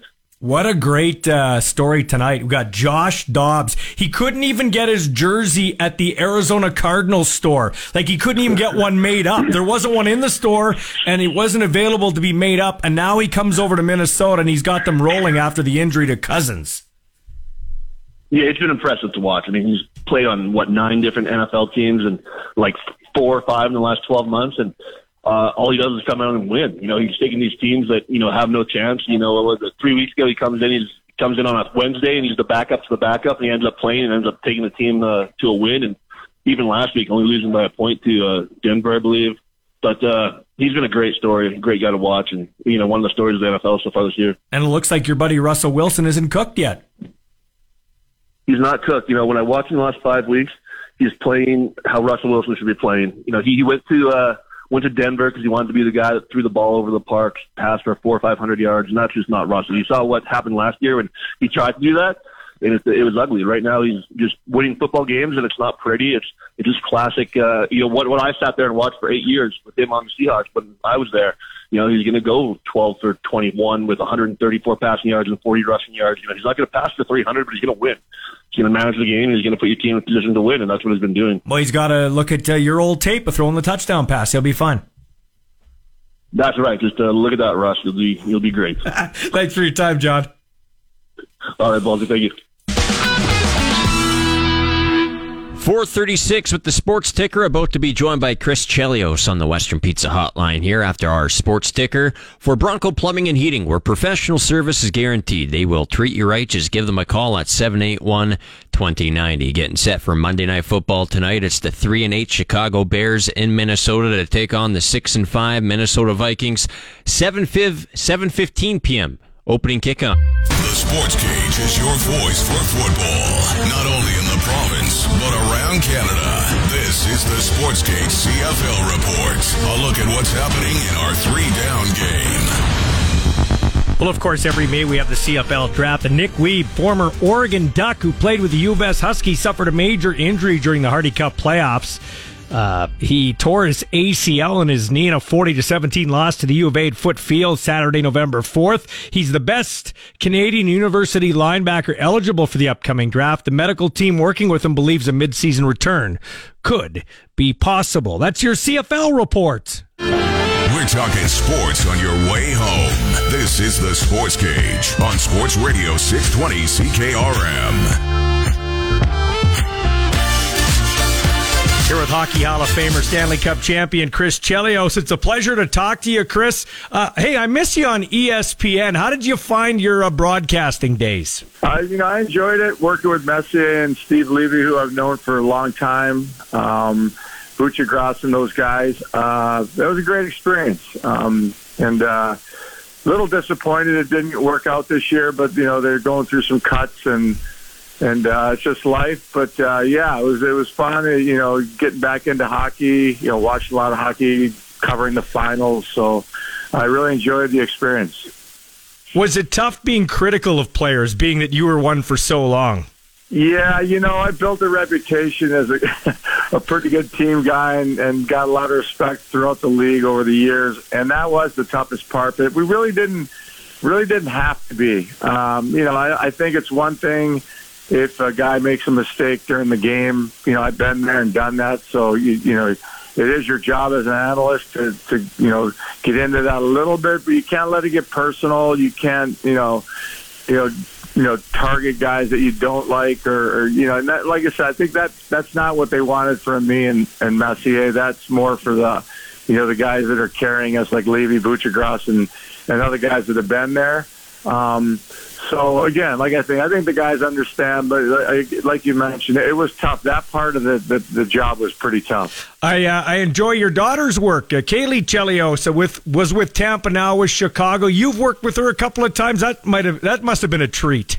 Yeah, we got a little bit of chemistry. We're a lot alike, but she's you know slowly made a name for herself and and worked hard. That's for sure. You know whether you know the five years of college she put in for you know in journalism, and then you know getting her break with Tampa, uh, which was at that time the powerhouse of you know winning two cups, getting all the exposure. You know, with with their team, so she's really enjoying it. And then, you know, she decided to get married, have kids, move back to Chicago and the Blackhawks were nice enough to to put her on board, and she's really having a great time with it. And like I said, I you know it's nice to walk around town or you know walk around the league and the rinks, and and and and, and they always commenting how you know how they enjoy listening to Caley and watching Caley on the telecast. Chris Chelios joining us here. How does a good-looking young Greek god go from the beaches of San Diego to Moose Jaw, Saskatchewan? Well, it just right place at the right time is what I met a kid on the beach, Bobby Parker, who was from Moose Jaw, played Moose Jaw, uh, ended up being my partner for two years. Um, it was just as simple as running into a guy on the beach, giving him my phone number to the coach, uh, Larry Billows in Moose Jaw at the time, and flying me up. And from that, that was really where everything turned around for me when, you know, I went to Moose Jaw. The, the year before that, you know, I'd been cut from three, four teams up in Canada. And then, you know, prior to that, I was just in San Diego surfing and having a good time. And, you know, I, I just assumed I got like from Chicago and no one made it from Chicago back in the day. So I really didn't have any expectations uh, that I, there's no disappointment when I was finished at 15, 16, and I just got really lucky that I met Bobby. How did Chris Chelios learn how to persevere through, you know, some of the downs to get to the ups to the greatness that you did ultimately achieve? Well, like I just mentioned, I didn't grow up you know, dreaming to be a hockey professional hockey player. I just played because I loved it just as much as baseball or any other sport.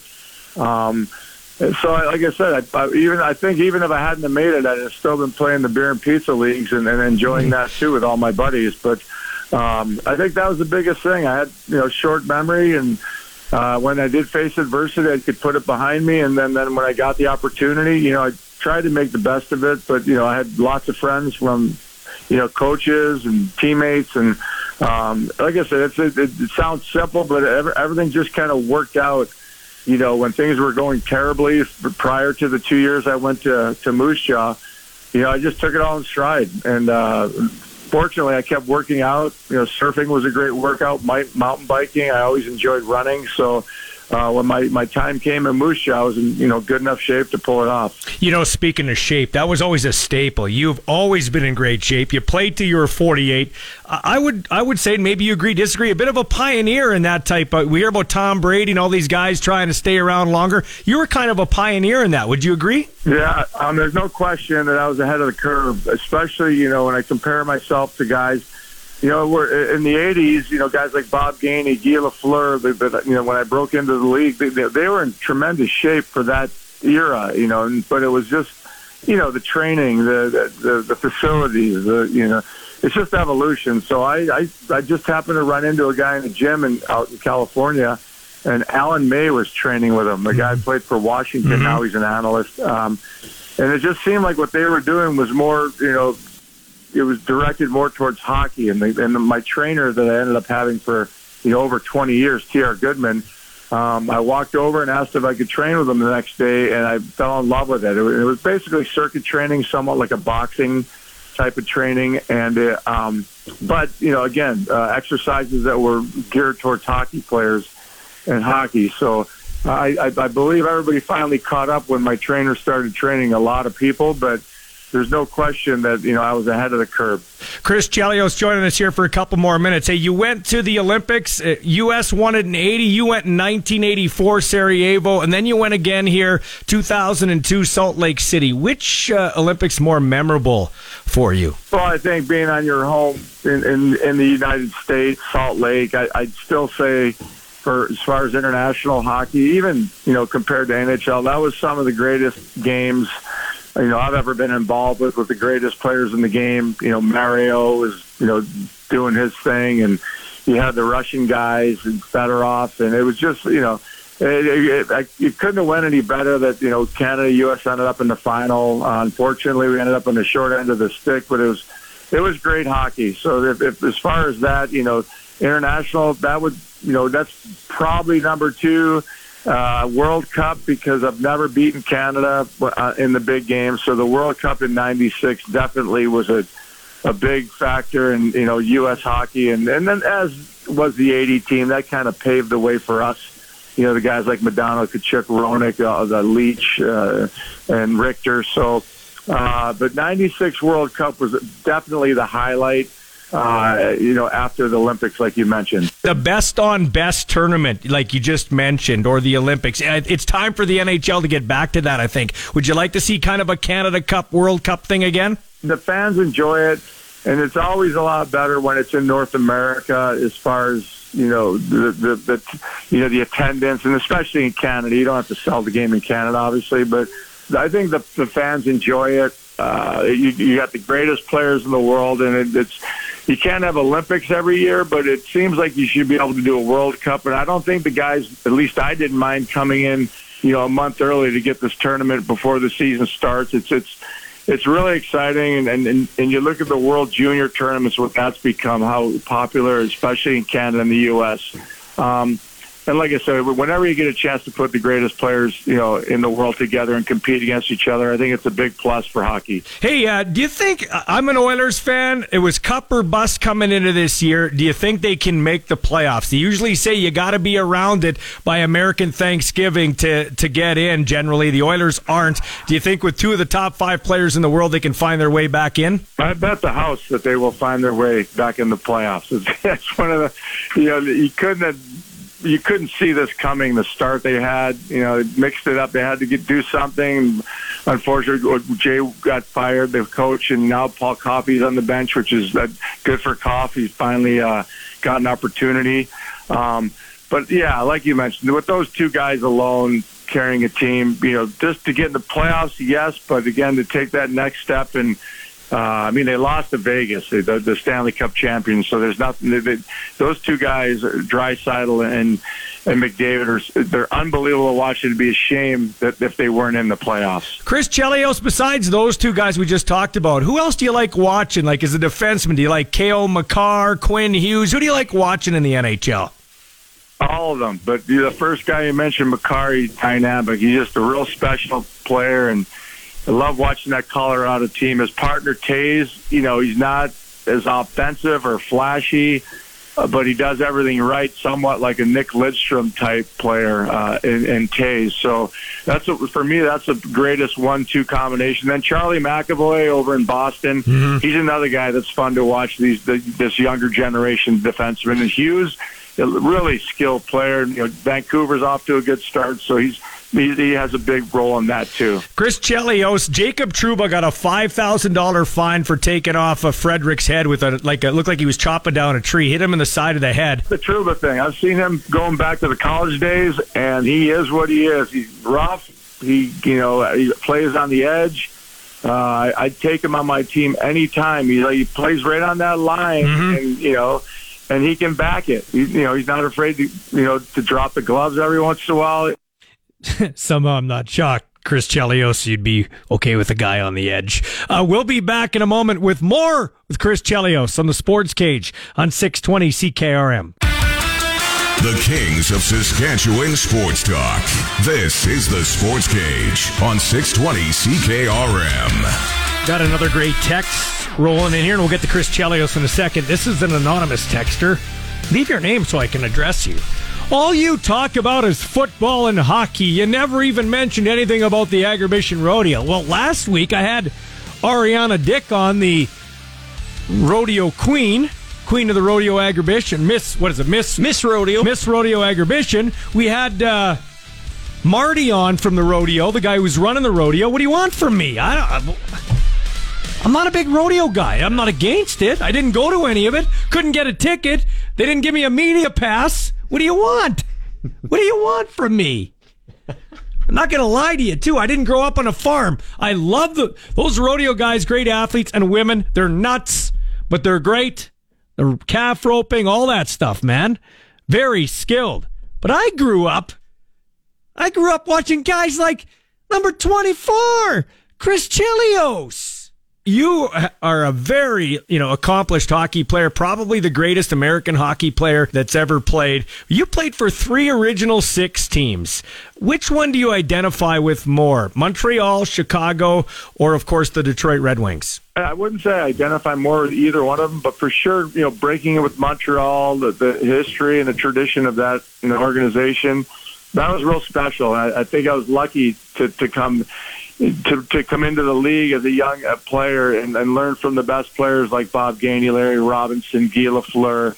Uh, they're just great leaders, and you could do, you know. And Jacques Lemaire was my coach. You, you can't do anything but listen uh, to them because of the success they had. And then I think it, it, out of the three teams, you know, not that I liked either, but being able to play for your hometown, uh, coming back to Chicago, that was that was really special. Those eight years I spent in Chicago um, not better than either other team, but special that I went back home and, you know, everybody that I started playing, my coaches, my teammates, my friends, my family, we were all here. So there's not a whole lot of guys, you know, that get that opportunity, especially in the U.S., uh, to play for their home team. And that was, you know, and then you can't say enough about Detroit, you know, mm-hmm. playing 10 more years after I thought I was done in Chicago and winning two cups. That was, again, um, not neither one better than the other, but just like I said, playing for your hometown, that was really special. Chris, more of a pressure cooker. Playing in Montreal, where they were coming off kind of a lackluster stretch when you went there and won the Stanley Cup, maybe unexpectedly in 1986, or going into a Hall of Fame locker room like Detroit, and when everybody thought, hey, these guys, it's a no brainer, they got to win the Cup. Yeah, well, no question. We were, I think we were fighting my when I got came after Olympics to Montreal, we were fighting to get a playoff spot um, I wasn't playing very well at all, and all of a sudden we we played Boston first round and we upset them, and then you know we ended up going to the semis against the Islanders, and that's the first year that Edmonton you know won their Stanley Cup.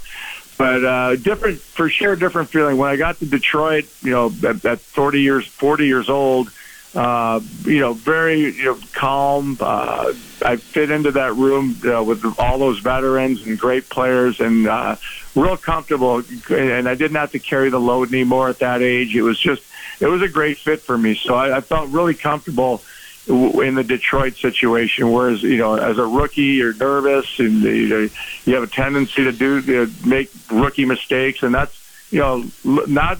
that really didn't play the the, the position great uh, in Montreal. Whereas I transformed my game and learned how to play uh, defensively, uh, and, and and that's all I, I was really relied on in Detroit. Uh, once Scotty left. Two more quick questions for you. We talk about that Detroit locker room, and I, uh, you know, we are referencing Edmonton Cup or bust, and they are they got a high uh, bar for themselves. But you guys in that locker room, you, you, you, almost stumbled against Vancouver. People might forget that. Yeah, yeah. We dropped our first two games at home, got booed off the ice. They were booing Dominik Hasek. Um, you know, we go into Vancouver. Yzerman comes up with this speech that you know, you know, we're going to win this series, and you know, you, you know, we we believed we could win it, but being down two nothing, we didn't kid ourselves either. We knew we'd lose that third game. We're pretty much done, and then I think it was Lidstrom took that shot from the neutral zone mm-hmm. and, and got by. Uh, who was it, Cloutier? Or, yeah. Uh, yeah. Who was the goalie back then? Yeah. Anyway, we looked at the interview after and asked him if it was going to affect him next game, and you could just see in his eyes the guy was rattled. And from that point on, we just took over and you know ended up winning the Stanley Cup. Lastly, uh, how do you feel? when a guy like me says you're the best American player ever uh, to play this game of hockey, and think about where you came to those kind of accolades, being a hockey Hall of Famer, and that type of thing.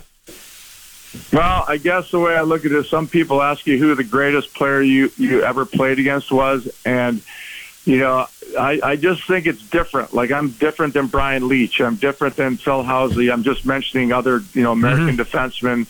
You know, and it comes between, you know, it just they're all great players. There's just different different styles, different teams. You know, the, their teammates. So it's just situation. So I was fortunate enough that, you know, first of all, I played in you know in front of four Hall of Fame goaltenders. You know, Belfour, Hasek, Roy, Osgood should be, as far as I'm concerned, yep. be in the Hall of Fame. He's got over 400 wins. So I was fortunate enough that I was on some really good teams with some great players and great goaltending, and that had a lot to do with it. But my longevity for sure puts me, you know, in that category. You know, getting inducted to the Hall of Fame. Um, but I, I would never say that I was a great. There's been so many good, great American players. It's just you know, it's different. You're a different player. Well, I would say you are. Growing up, I loved uh, I loved Coffey, Canadian, obviously. I liked Leetch, and I loved Chris Chelios, even though I wasn't a big Habs fan. Your son Jake got married, and Drake was at the wedding. Well, I, I'll tell you exactly how it happened. Ty Domi is a really good friend of Drake's, and I know Drake's from Toronto. I believe he's from Toronto anyway. Yeah. And he just happened to be in Chicago performing, and Ty wanted to go say hi to him before we went to the the night before the wedding party that we were throwing, and um, you know, Ty, we just got met him, and I said we have to leave. Sorry, it's nice meeting you. And he said, "Where are you going?" I said, "Well." I said, my son's having a party tonight. And he goes, well, where is it? I said, that's only five minutes away. So we jumped in his, you know, his Escalade with him and we drove 100 miles an hour through the city with all these cops, you know, like a, a motorcade. And he ended up with my son, surprised him, tapped him on the shoulder. He hung out for about an hour until he had to jump on the bus to the next show. But it was it was great. He's a nice guy. You know, I can't honestly say I know his music, but uh, it was exciting for the young kids and Jake and his friends to to run into Jake. It was it was, it was but again, that that's Ty Domi, and he knows everybody, and it was it was a fun night. From Moose Jaw, Saskatchewan to hockey immortality, it's a great Chris Chelios. Thanks for taking time out of your schedule. I appreciate it. You bet. Thank you. Oh, it's always great catching up with those guys. Tomorrow we've got Matthew Barnaby on the show and another great American hockey player, Jeremy Roenick. If you were looking at the top five American hockey players of all time, Chelios, Roenick, Modano, Phil Housley in there. Brett Hull. Brett Hull's in there. He's American Canadian.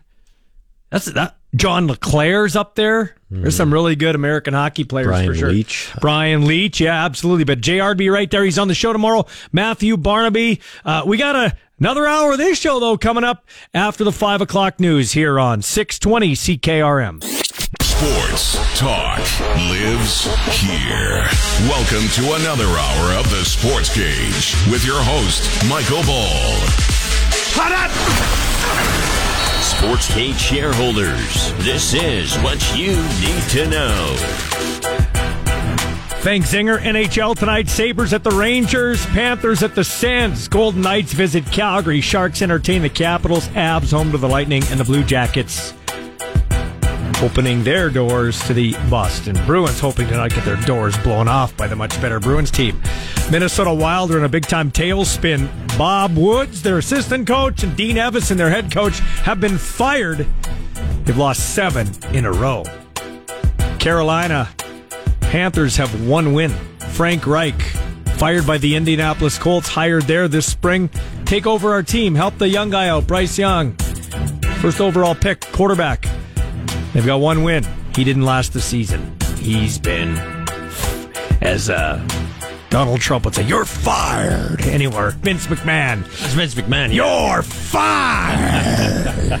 Randy Orton? Yeah. You're fired. How about CM Punk coming back? Yeah, that was a big Survivor Series. yeah, Randy Orton came back. Yeah, back. CM Punk came back. Yeah. Um, and we'll tell you there's Monday Night Football tonight. No Justin Jefferson, receiver for the Vikings. He's taking uh, some more time to heal up that hamstring injury. It's going to be the Vikings hosting the Bears. We'll have the voice of the Vikings, one of the greats, Paul Allen, joining us on Thursday. But let us head out on the Western Pizza Hotline right now and say hi to Daryl. Daryl wants to talk about our recently aired interview with Chris Chelios. Go ahead, Daryl. Hi, guys. Uh, good show. You and Mike work well together. Oh, thanks. It, it, it reminds me a little bit of Johnny Carson and Ed McMahon. Well, I appreciate that. If we could last as long as uh, Johnny and Ed, we'd be happy with that, Daryl. Yeah, Uh, it's you- a good strategy, and, Yeah, and the people like it. Thanks, chit-chat. thanks, man. What'd you think of Chelios? Well, he's just absolutely great. I, I remember. I'll always remember him as a Hab, as Montreal Canadiens player. Mm-hmm. And uh, anyway, he was great with Montreal, and what a career! I can't believe he played till forty-eight. Yeah, 48 years old. He was a pioneer of fitness and staying in it long before Tom Brady. Uh, played for the 1984 U.S. team at the Sarajevo, uh, Sarajevo Olympics. Then uh, played for them in the 2002 Olympics and lost to Canada, of course, in Salt Lake City when Bob Cole, that famous call, Joe Sakic. Uh, he did it much better than me. But yeah, no, and of course, played for three original six teams, which is kind of cool. Yes, and one other, I, I, I was I thought about Brian Engblom. Oh yeah. Uh, I think he's an American, is he not? Yeah, he's an American player. There was Bobby Smith was an American player. Oh, yeah. uh, there, there's been a lot of great. But if I had to think about the top five American players of all time, I'm serious. You'd, I'd probably go Chris Chelios one. I'd probably go Mike Modano two. I'd probably go Jeremy Roenick three, just off the top of my head. Brian Leetch four. And uh, Mike Richter, five, the goaltender for the uh, New York Islanders who won the Stanley Cup. That's just it, off the top of my head in my lifetime. There's been other great American players, but I'd uh, we're going to have Mike Richter on the show this week, too. So we got a lot of great hockey guys lined up. One one thing that Brian Engblom Engblom brought up was uh, I he talked about the Montreal defense when they had their run. They got into the Stanley Cup final. Mm-hmm. But he said that they were so uh, you know so strong so fierce uh you know he said that players didn't really want to go into that area which is an interesting comment like i mean they if you you would pay the price if you went into the 4 or five uh, starters that montreal had at that time Oh, Montreal's a juggernaut. Now, I, I take it you're a Habs fan. uh, i guess it's coming out Yeah. Who's your top three Habs of all time? Give me your top three, Daryl. Habs of all time. oh god ah that's a tough one but uh certainly guy lafleur Yep. uh larry robinson for sure Mm-hmm. and uh gosh, can't think of anyone else. Patrick Roy. For sure. And I remembered I was watching the game live when he more or less quit the team because of left in goal for 11 goals and all that, and he walked right up the cement floor to the owner. Yeah, yeah. He walked right past Mario Tremblay, said, I'm done, or whatever he said in French. Uh, I would, Carey Price has got to be on there. Sad he never won a Stanley Cup with the Habs. I love Yes. Carey Price. Uh, oh, there's so many great Montreal Canadiens. I'm not a huge Habs fan, but if you had to ask me Habs or Leafs, I go Habs every day of the week. Well, I'm I'm uh, actually going to be 75 soon, but anyway, Wow. the the but the Montreal, you know, when it was the Richards and Cornwallier and all those great defensemen, uh, whatever, and you know, whatever. Anyway, uh, yes, I am. It's coming out, and that that's a nice segue leading into the Habs fan, John. Oh yeah, John's a John's a big time Habs fan too. He actually called us off the air. He's always got a thing or two to say. Anyway, we got to go, Daryl. Thanks for listening to the show. We appreciate it. Yeah, thanks a lot, guys. All right. We have another Oh, one. we got another call? Okay, let's go to the phones. Oh, they hung up. Don't be scared. Call back. Don't be scared. We're going to take a break and be back with more of the Sports Cage in a moment on 620 CKRM. You're listening to the radio home of the Saskatchewan Roughriders, the Sports Cage on 620 CKRM. Welcome back to the Sports Cage. Michael Ball, Sean Kleisinger here. Let's head out in the Western Pizza Hotline. Got Brian on the phone. Go ahead, Brian. Yes, ballsy. Brian. Yes. You always like to hear people that want to uh, vent on your radio station. Well, I'm sure, as long as it's respectful. As long as it's respectful. Go ahead, Brian. Yes. All you do is talk about uh, the NFL, CFL, and hockey. Mm-hmm. You never mentioned anything about the Agribition Rodeo or anything that goes on in Saskatchewan as far as people that pay for their um, fees to get into an event or anything like that. I want your comment on that. Brian, I was at the Agribition. What are you talking about? Did was there anything on the radio about that? Brian, I was at the Agribition for three straight days, and the other two, I Yeah. wa- and the other. Just hold on, just hold on. If you're gonna, if you're gonna accuse me of something, I was at the Agribition for three straight days. I had Marty, who was the rodeo director, on. I asked for Cowboys to come on. They couldn't come on. They were too busy. I had the rodeo Miss Rodeo Agribition from White City, Ariana Dick. I what, what do you want from me? I I, I promoted Agribition. Come on, man. You don't show any results. Well, what, what, what results? I don't do results. No, I don't do results. Nobody you does. do results of the football games and hockey games and all that. You're that's all you're into is football and hockey.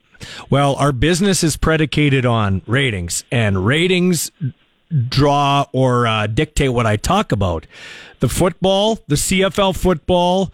Well, first of all, the NFL football is the biggest sport in North America. Okay. So there's nothing more popular than NFL football. Obviously, I'd talk about that. CFL football is the most popular thing around here. You could talk Rough Riders from morning to night, January to the end of December. So I talked that. Uh, I talk NHL hockey because hockey, along with lacrosse, is our national sport. I talk junior hockey. And yeah, I do talk rodeo when it permits, once a week when it comes here. I don't have, and in the morning, I only have two minutes for sports. So I don't have time to read all the agribition results. I don't. You don't have anything about any of the the uh, amateur rodeos are nothing on there. You have amateur hockey and stuff like that on there. Mm. And we have NFL football that's played on TV, and a lot of people aren't interested in that that's on CTV. Okay. Well, I'll You know? I'll look at it. and See, well, Brian, Brian, help me out. Where would I get these results? If I'm to get these results, where would I get these results, Brian? You've got to get a hold of all the all them people. Well, who are all them people? Like, I have no idea. It's been too long since I've been out of it. okay, are, are you a former? Are you a former? Hey, Brian, office. Brian, are you a former rodeo guy? Yes, I am. What events were you in? Team roping. Oh, cool. Tell us how hard is it to be a team roper? What's the key to being a good team roper? Lots of practice. Yeah, but what's the key? Prac- I could practice football and still suck at it. What's the key about being a good team roper? Lots of practice. Okay. Good. Well, it was my look at Brian. I just did an interview. How long were you in the how long were you in rodeo for, Brian? About 10 years. And why'd you get out? My age? Yeah? Like Yeah. how, how how old like how long how old you know, how old is too old in rodeo? Like when do you generally need to get out by? Well, when your horses start dying off and and you start hitting 60 years old, Yeah. that's time to get out. I would say so. I would say uh, when your when your horses are older than you, it's time to get out, right, Brian? That's right. All right, man. Thanks for the call. Yeah. By the way, we just did a rodeo interview here. See, I just did a rodeo interview. Look at that, folks. Another satisfied customer. I try to cater to as many people as I can. Like, honest to gosh. Okay, wait a minute. Let's let's go through the docket here. Since we're since we're here, let's go through the docket here because we just actually had a strategic planning meeting a little bit here today behind the scenes. Um, we talk NFL. We talk junior football. We talk U Sports football, which we're going to get to actually. Um, the U Sports president talking about the Vanier Cup coming here in 2025. We talk rodeo. We do our best to talk rodeo. We talk curling. I do coach of the week. I have the Cougars in the cage talking U of R Cougar athletics. I do the indigenous sports spotlight. We have Blue Jays report. We have Red Sox report. I have Regina Pats report. We do Rush and Rattlers. Uh, we even have senior hockey report on Friday. What am I? Gee. Okay, let's go to the phones again. Okay, what did I miss? Pickleball? Go ahead. Who's this? Hi, who is this? Hello? Hello? Hi, who? Who's this? Oh, okay. I wasn't sure you were talking to me. Yeah, this so- is Bill. Hi, Bill. What can I do for you, bud? Uh, well, you're uh, talking about people phoning in, and I was just going to tell you that uh, there's only two teams in hockey. That's the Montreal Canadiens and those who wish they were. Oh, there's a good one, Bill. Sean Kleisinger, my friend Zinger's a big Habs fan. That's good. So, Bill, uh, if you don't mind me asking you, I'll tell you my age. I'm 51. How old are you, Bill? I just turned 70 on Saturday. Congratulations. Happy birthday. Every day above ground's a good Thank day. you. So, Bill, give me your top three Les Habitants. Who are your top three Canadians of all time? Uh, of course, Jean Beliveau, Mm-hmm. The gentleman. uh, Guy Lafleur, Yep. and Carey Price. Well, that's a good one. Even ahead of Patrick Roy. Uh, yes. Are you mad how Patrick The only, le- are- are- the only thing that cheeses me off is the way the Canadians treated uh, Carey Price. He should have had at least two at least two Stanley Cup rings. Yeah, it's tough. He got nothing. That's tough, man. Hey, Bill. we- I, I think they treated him very, very poorly. Well, Bill, we thank you for treating us very nice and listening to the show and call, uh, calling in. Call in anytime. We got to roll. Take care, bro. You too. Take care. We'll take a break and be back with more of the Sports Cage in a moment on 620 CKRM. All right, it's 527 with your sports ticker for Busy Bee Overhead, and we are getting set for some Monday night football tonight. It's the Chicago Bears in Minneapolis to take on the Minnesota Vikings. The Bears are sitting at 3 and 8 so far this season. The Minnesota Vikings, they are at 6 and 5, and they are nestled in, into one of those wild card spots in the NFC. Kickoff tonight at 7:15 p.m. Let's head ringside and check in with the oldest major junior hockey team in Canada. This is Pat Chats from your official voice of the Regina Pats. 620 CKRM. Brought to you by the Canadian Brew House. Get the best flock and chicken wing special in town with 69 cent wings all day, every Wednesday and Sunday with a feature wing flavor of the month. Every month. Teddy Bear Toss on Saturday. That's the big thing to talk about. As uh, they'll play play the Swift Current Broncos in the first goal, you throw your teddies on the ice and bring some nice teddies, okay? Not the worn out ones from 1986.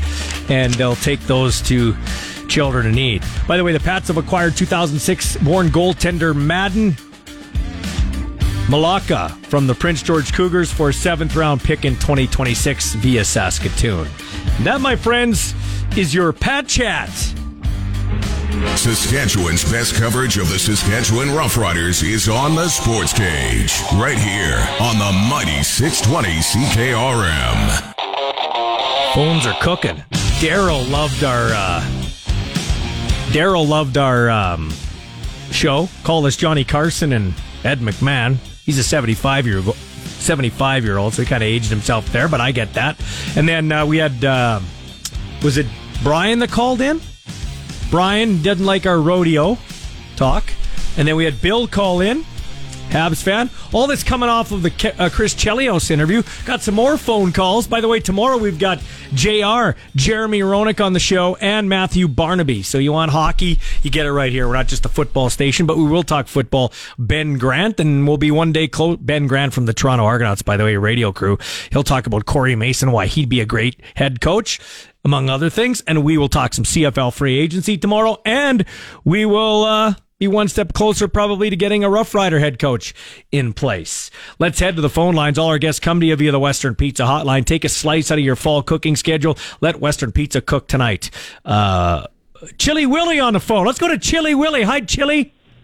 Hey, Ballsy, how's it going, brother? Good, man. What's up? What, what did I miss? Pickleball, badminton? What I miss? Well, how about uh, mud wrestling or Oh. ladies jello wrestling? Love me some of that. But uh, anyway, Hey. What? By the way, all my horses are dead and the goats are tired. Okay, so hey, listen. Three quick points I want to throw at you here. I didn't get a chance to call last week, but we missed the hell out of you while you were gone on your leave for three weeks. I was getting nervous thinking that you were doing old uh, uh, Derek Taylor and you were relocating to Toronto or something like that to do the radio show there. But thank you for coming back. Didn't realize. Wait a minute, wait a minute, wait a minute, wait a minute, wait a minute. Just wait a minute. Just Yeah, wait a yeah. minute. Go ahead. You got some soap around there? no, wait, Yeah, wait, I wait, wait. Don't Yeah, you ever compare me to Derek Taylor. Don't Oh, ever I- compare me to that guy. Okay? I ever. it. I love it. I Ever. A guy a guy that sat here and laughed that he was the voice of the Winnipeg Blue Bombers on a Saskatchewan radio station. I don't want to ever be compared to that guy. Well, that's what I was scared of. I was afraid. I was like, no, he, Balti, there's no way he could be a turncoat. He's a Regina born and bred, former Regina Ram. There's no way. They could pay me double to be the voice of the Bombers, and I'd never do it. You, that's right here. brother, that's amen. right here on the airwaves. Right here on the airwaves, you save that clip. CJOB calls me tomorrow. They could pay me double and give me a Grey Cup ring every time they win it, which won't ever be again. And I would never, ever, ever go there. No, I wasn't worried about there. I thought you were going to go maybe to go for the Argos out with Dinwiddie and his crew. I thought you were going big no, time. No, no, big the time. smoke. hey, hey, wait a minute, wait a minute, wait a minute. Just wait a minute, uh, Chili Willie. Chili Willie, big time is the Saskatchewan Roughriders in the CFL. Yeah, we're on some hard times right now. Yeah, we haven't won a Labor Day game or a game after Labor Day in 14. well, this is still a big time. I'm the, I'm like the, I'm the voice of the Saskatchewan Roughriders, which is the equivalent of being the voice of the Green Bay Packers. I ain't going anywhere. At least until they kick me out. But anyway, it could happen tomorrow. Who knows in this wacky industry? What else you got, Chili Willie? Point number two. Okay, point number two is kudos to my man Cody Fajardo for his Grey Cup win. I wasn't able to call in last week, but it shows just everybody out there, all the kids, even good guys do sometimes end up with the ring and finish first. Hey, I can't say anything bad about him. He won a championship and uh, he uh, he he came through a lot of adversity, and for that I do uh, tip my football helmet to him. Good job for him. Can't can't can't argue with that. What else you got, bro?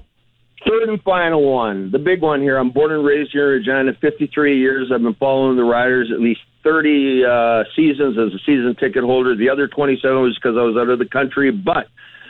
Nancy Ambrosie, the best thing she's ever done, being the leader of the CFL or voice or face of, is when he announced, or she, uh, that George Reed, his name, would be honored with the MVP or Most Outstanding Player Award. It brought a tear to my eye and I got choked up. That is the best thing that's ever happened in the CFL in at least the last 25 years kudos to Mr. Randy Ambrosie for that one, bro. Rackham. Good call, Chili Willie. We'll talk to you later. We got to roll along. Thanks, man. Appreciate it. Keep stirring the pot, Baldy. And don't ever compare. Don't ever compare me to that again. Ever again. You hear me? I hear you. And I love the San Diego Chargers just as much as you do. San bro. Diego Chargers of Los Angeles. That's right. Thanks, man. Take care. Take care. We got anybody else? John. John, the Habs fan. John, go ahead, man. Hey, it was nice to hear Daryl and Bill. Yep. On there. Yep. And uh, love the Chelios interview.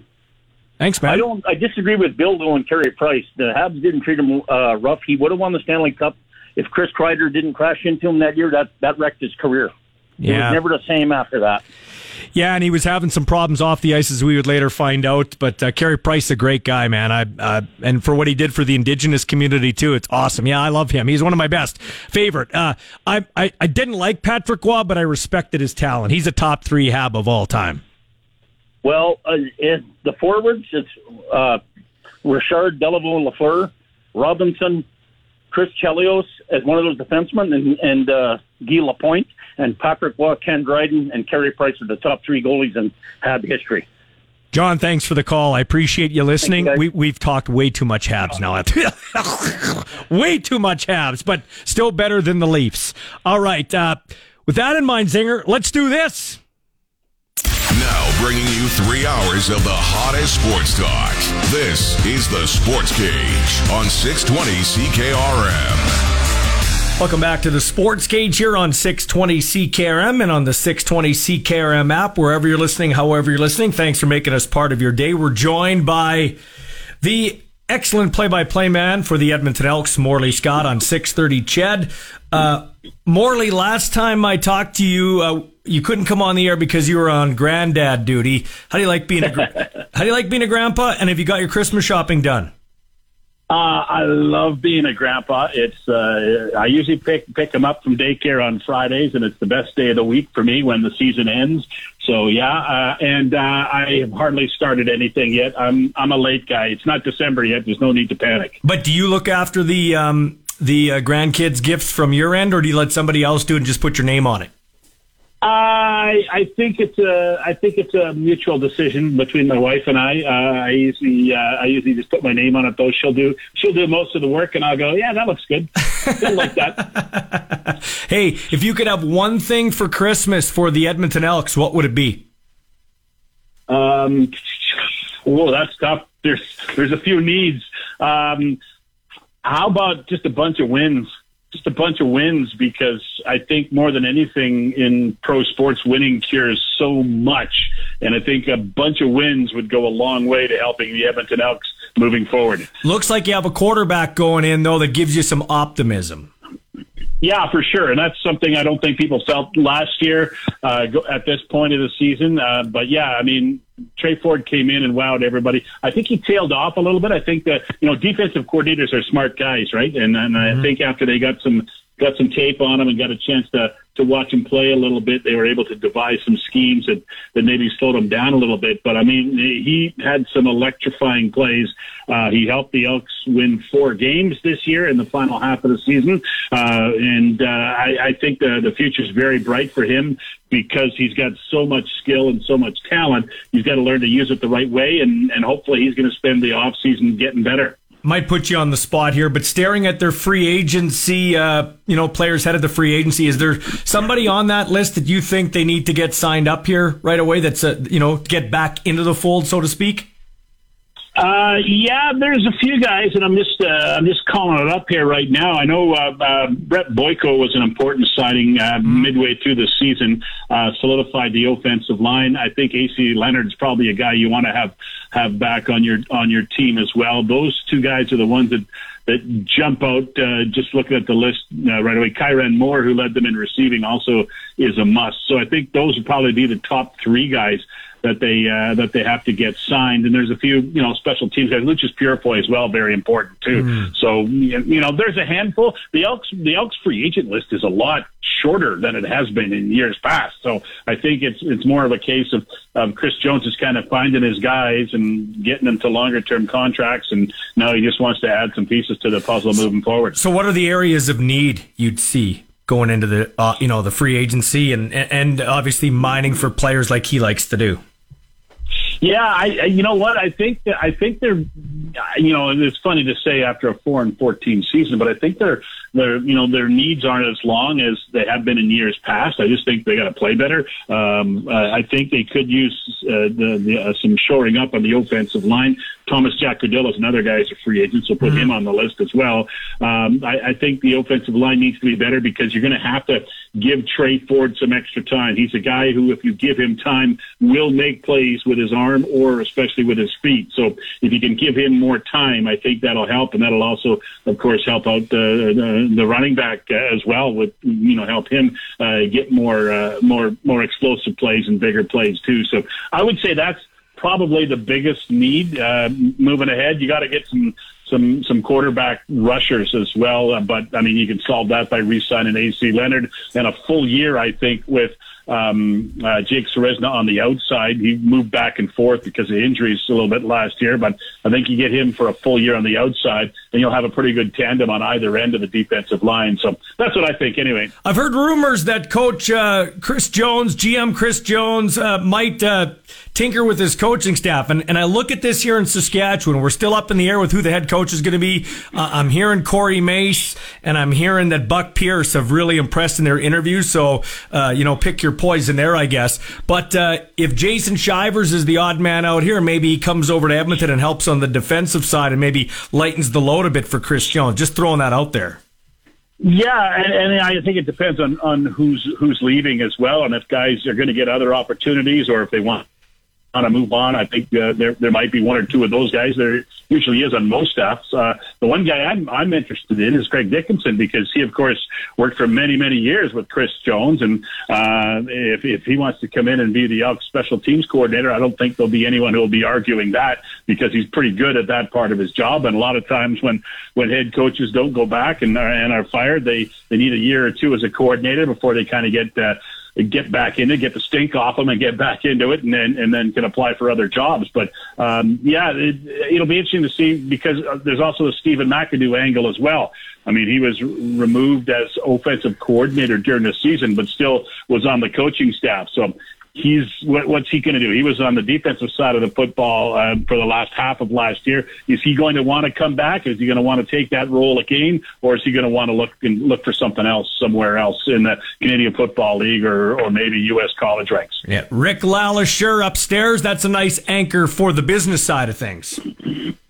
Calming influence. I think that's what they needed more than anything else. They just needed somebody who could uh, just settle the seas a little bit because it's been a pretty rocky few months. Uh, he's come in and he's made some hard decisions. I know they've they've had some staff layoffs over the last uh, few weeks since the season ended. Uh, he's doing his best to cut expenses uh, and and get the Elks in in a financially viable situation moving forward, and that's part of the announcement that was that was made last week as well. But yeah, he's I think he's he's a guy that everybody trusts, everybody likes. He he knows the team, he knows the city, he knows the league, uh, and now it looks like Michael that he'll be staying for longer than we thought. Originally, he was coming in just to the end of the calendar year, then that got extended into the new year to help him kind of help uh, transfer the power to the new president. But I don't think they'll be naming. I, I don't even know if they're still looking for a new president now because uh, who would want that job with the ownership issue up in the air right now? Once they decide how they're moving forward, if they're going to stay community owned or if they're going to uh, go out and seek private ownership or if they're going to find some sort of hybrid,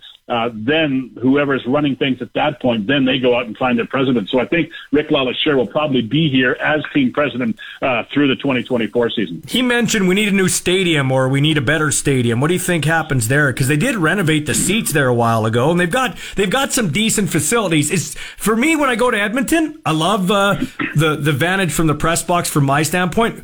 Uh, just the stands are too far from the field. Yeah, for sure. That's the track, right? The, the track, you know, was was useful during the during the Commonwealth Games and during the 2001 Track and Field Championships. But other than that, it doesn't get used, right? Uh, and it just puts it. Everybody uh, uh, puts the, the first row of seats too far away, so everybody gets pushed back. I don't know what you can do to fix that. You can maybe, uh, and again, Rick Rick said that uh, there needs to be substantial uh, money put into it, and, and maybe he's even thinking moving uh, on one side, which would be the press box side, maybe moving uh, all of the uh, moving the whole field over a little bit, so it's right up against the, the first row, and then you've got a big some big empty spaces on the other side. Maybe you can put in some some party seats and some party areas, uh, you know, to sell for group sales over there. Although that would put everybody on that side of the field pretty far away from the game. So yeah, I don't know what they're going to do. I don't know what you can do with Commonwealth. It's a beautiful stadium. It's just not a a, a 19 or a, it's not a 2020s CFL stadium. I mean, the perfect stadiums in the, in the Canadian Football League, if you can pick, are Winnipeg, Saskatchewan, Hamilton, and Ottawa. Well, everything but the broadcast booth in Hamilton. uh, but yeah, uh, you know, those are the those are the great spots. They're they're twenty eight to thirty five thousand, and they have a great atmosphere, especially when the stands are full. And that's what the Elks are looking for. That's kind of why they chose to close the upper deck next year and move everybody down to the lower deck so that they'll create a better atmosphere uh, for for people as they're you know you get everybody you know when you get a crowd of thirty thousand in Commonwealth Stadium it's half empty right but mm-hmm. if you get them all in the lower deck it's going to be it's going to be a lot more exciting in the lower bowl it's going to be a lot more exciting and people are going to enjoy themselves a lot more I think the people who are up top and lonely and the people who are down below and lonely they're all going to meet in the middle and, and be in the lower deck and I think that uh, it's going to create a great atmosphere. Uh, lastly, Morley Scott, where, where do you think this uh, ownership deal's going? Is it going to the privatization route? That's what I'm hearing. I don't think something like that would work in Saskatchewan. Will it work in Edmonton? I think it will if you get the right people. You got to find someone, and, and the name we always hear, let's be honest, is Amar Doman, right? He's the perfect owner. He, he he's got enough money. He he cares about the franchise. He cares about the game. He cares about the community, and he's put it all together. And he's not really a hands-on guy. You hire good people and let them run the team. And I think that's what the Elks have to do: kind of find that guy, because this is more not so much of discussing whether it's it's private or or community owned. I think it's just all about cash and having a cash influx, which this team is probably going to need into 2025 and 2026. Me, I, I can, I, you know, and I'm just spitballing. I see maybe a group of uh, businessmen, uh, you know, uh, combining the money and coming up with a purchase price to buy the team, and they'll still run it kind of as it's being run now, but they'll just be somebody who has a little bit of a cat can put a cash influx into it when they need it, and somebody to make the big decisions. So I, I see it heading that way. I don't know if, if one straight owner is the exact perfect way to go in the Edmonton situation, but we'll see how it develops. It's it's going to happen. I would think it's got to happen one way or the other. They got to make a decision by the start of 24 and have it all done by the start of 25. Morley Scott, thanks for your time, and uh, we probably won't talk before then. So Merry Christmas to you and yours and the grandkids. Okay. All right. Thanks, Michael. Always good to talk to you. Happy Christmas to everybody in Saskatchewan, too.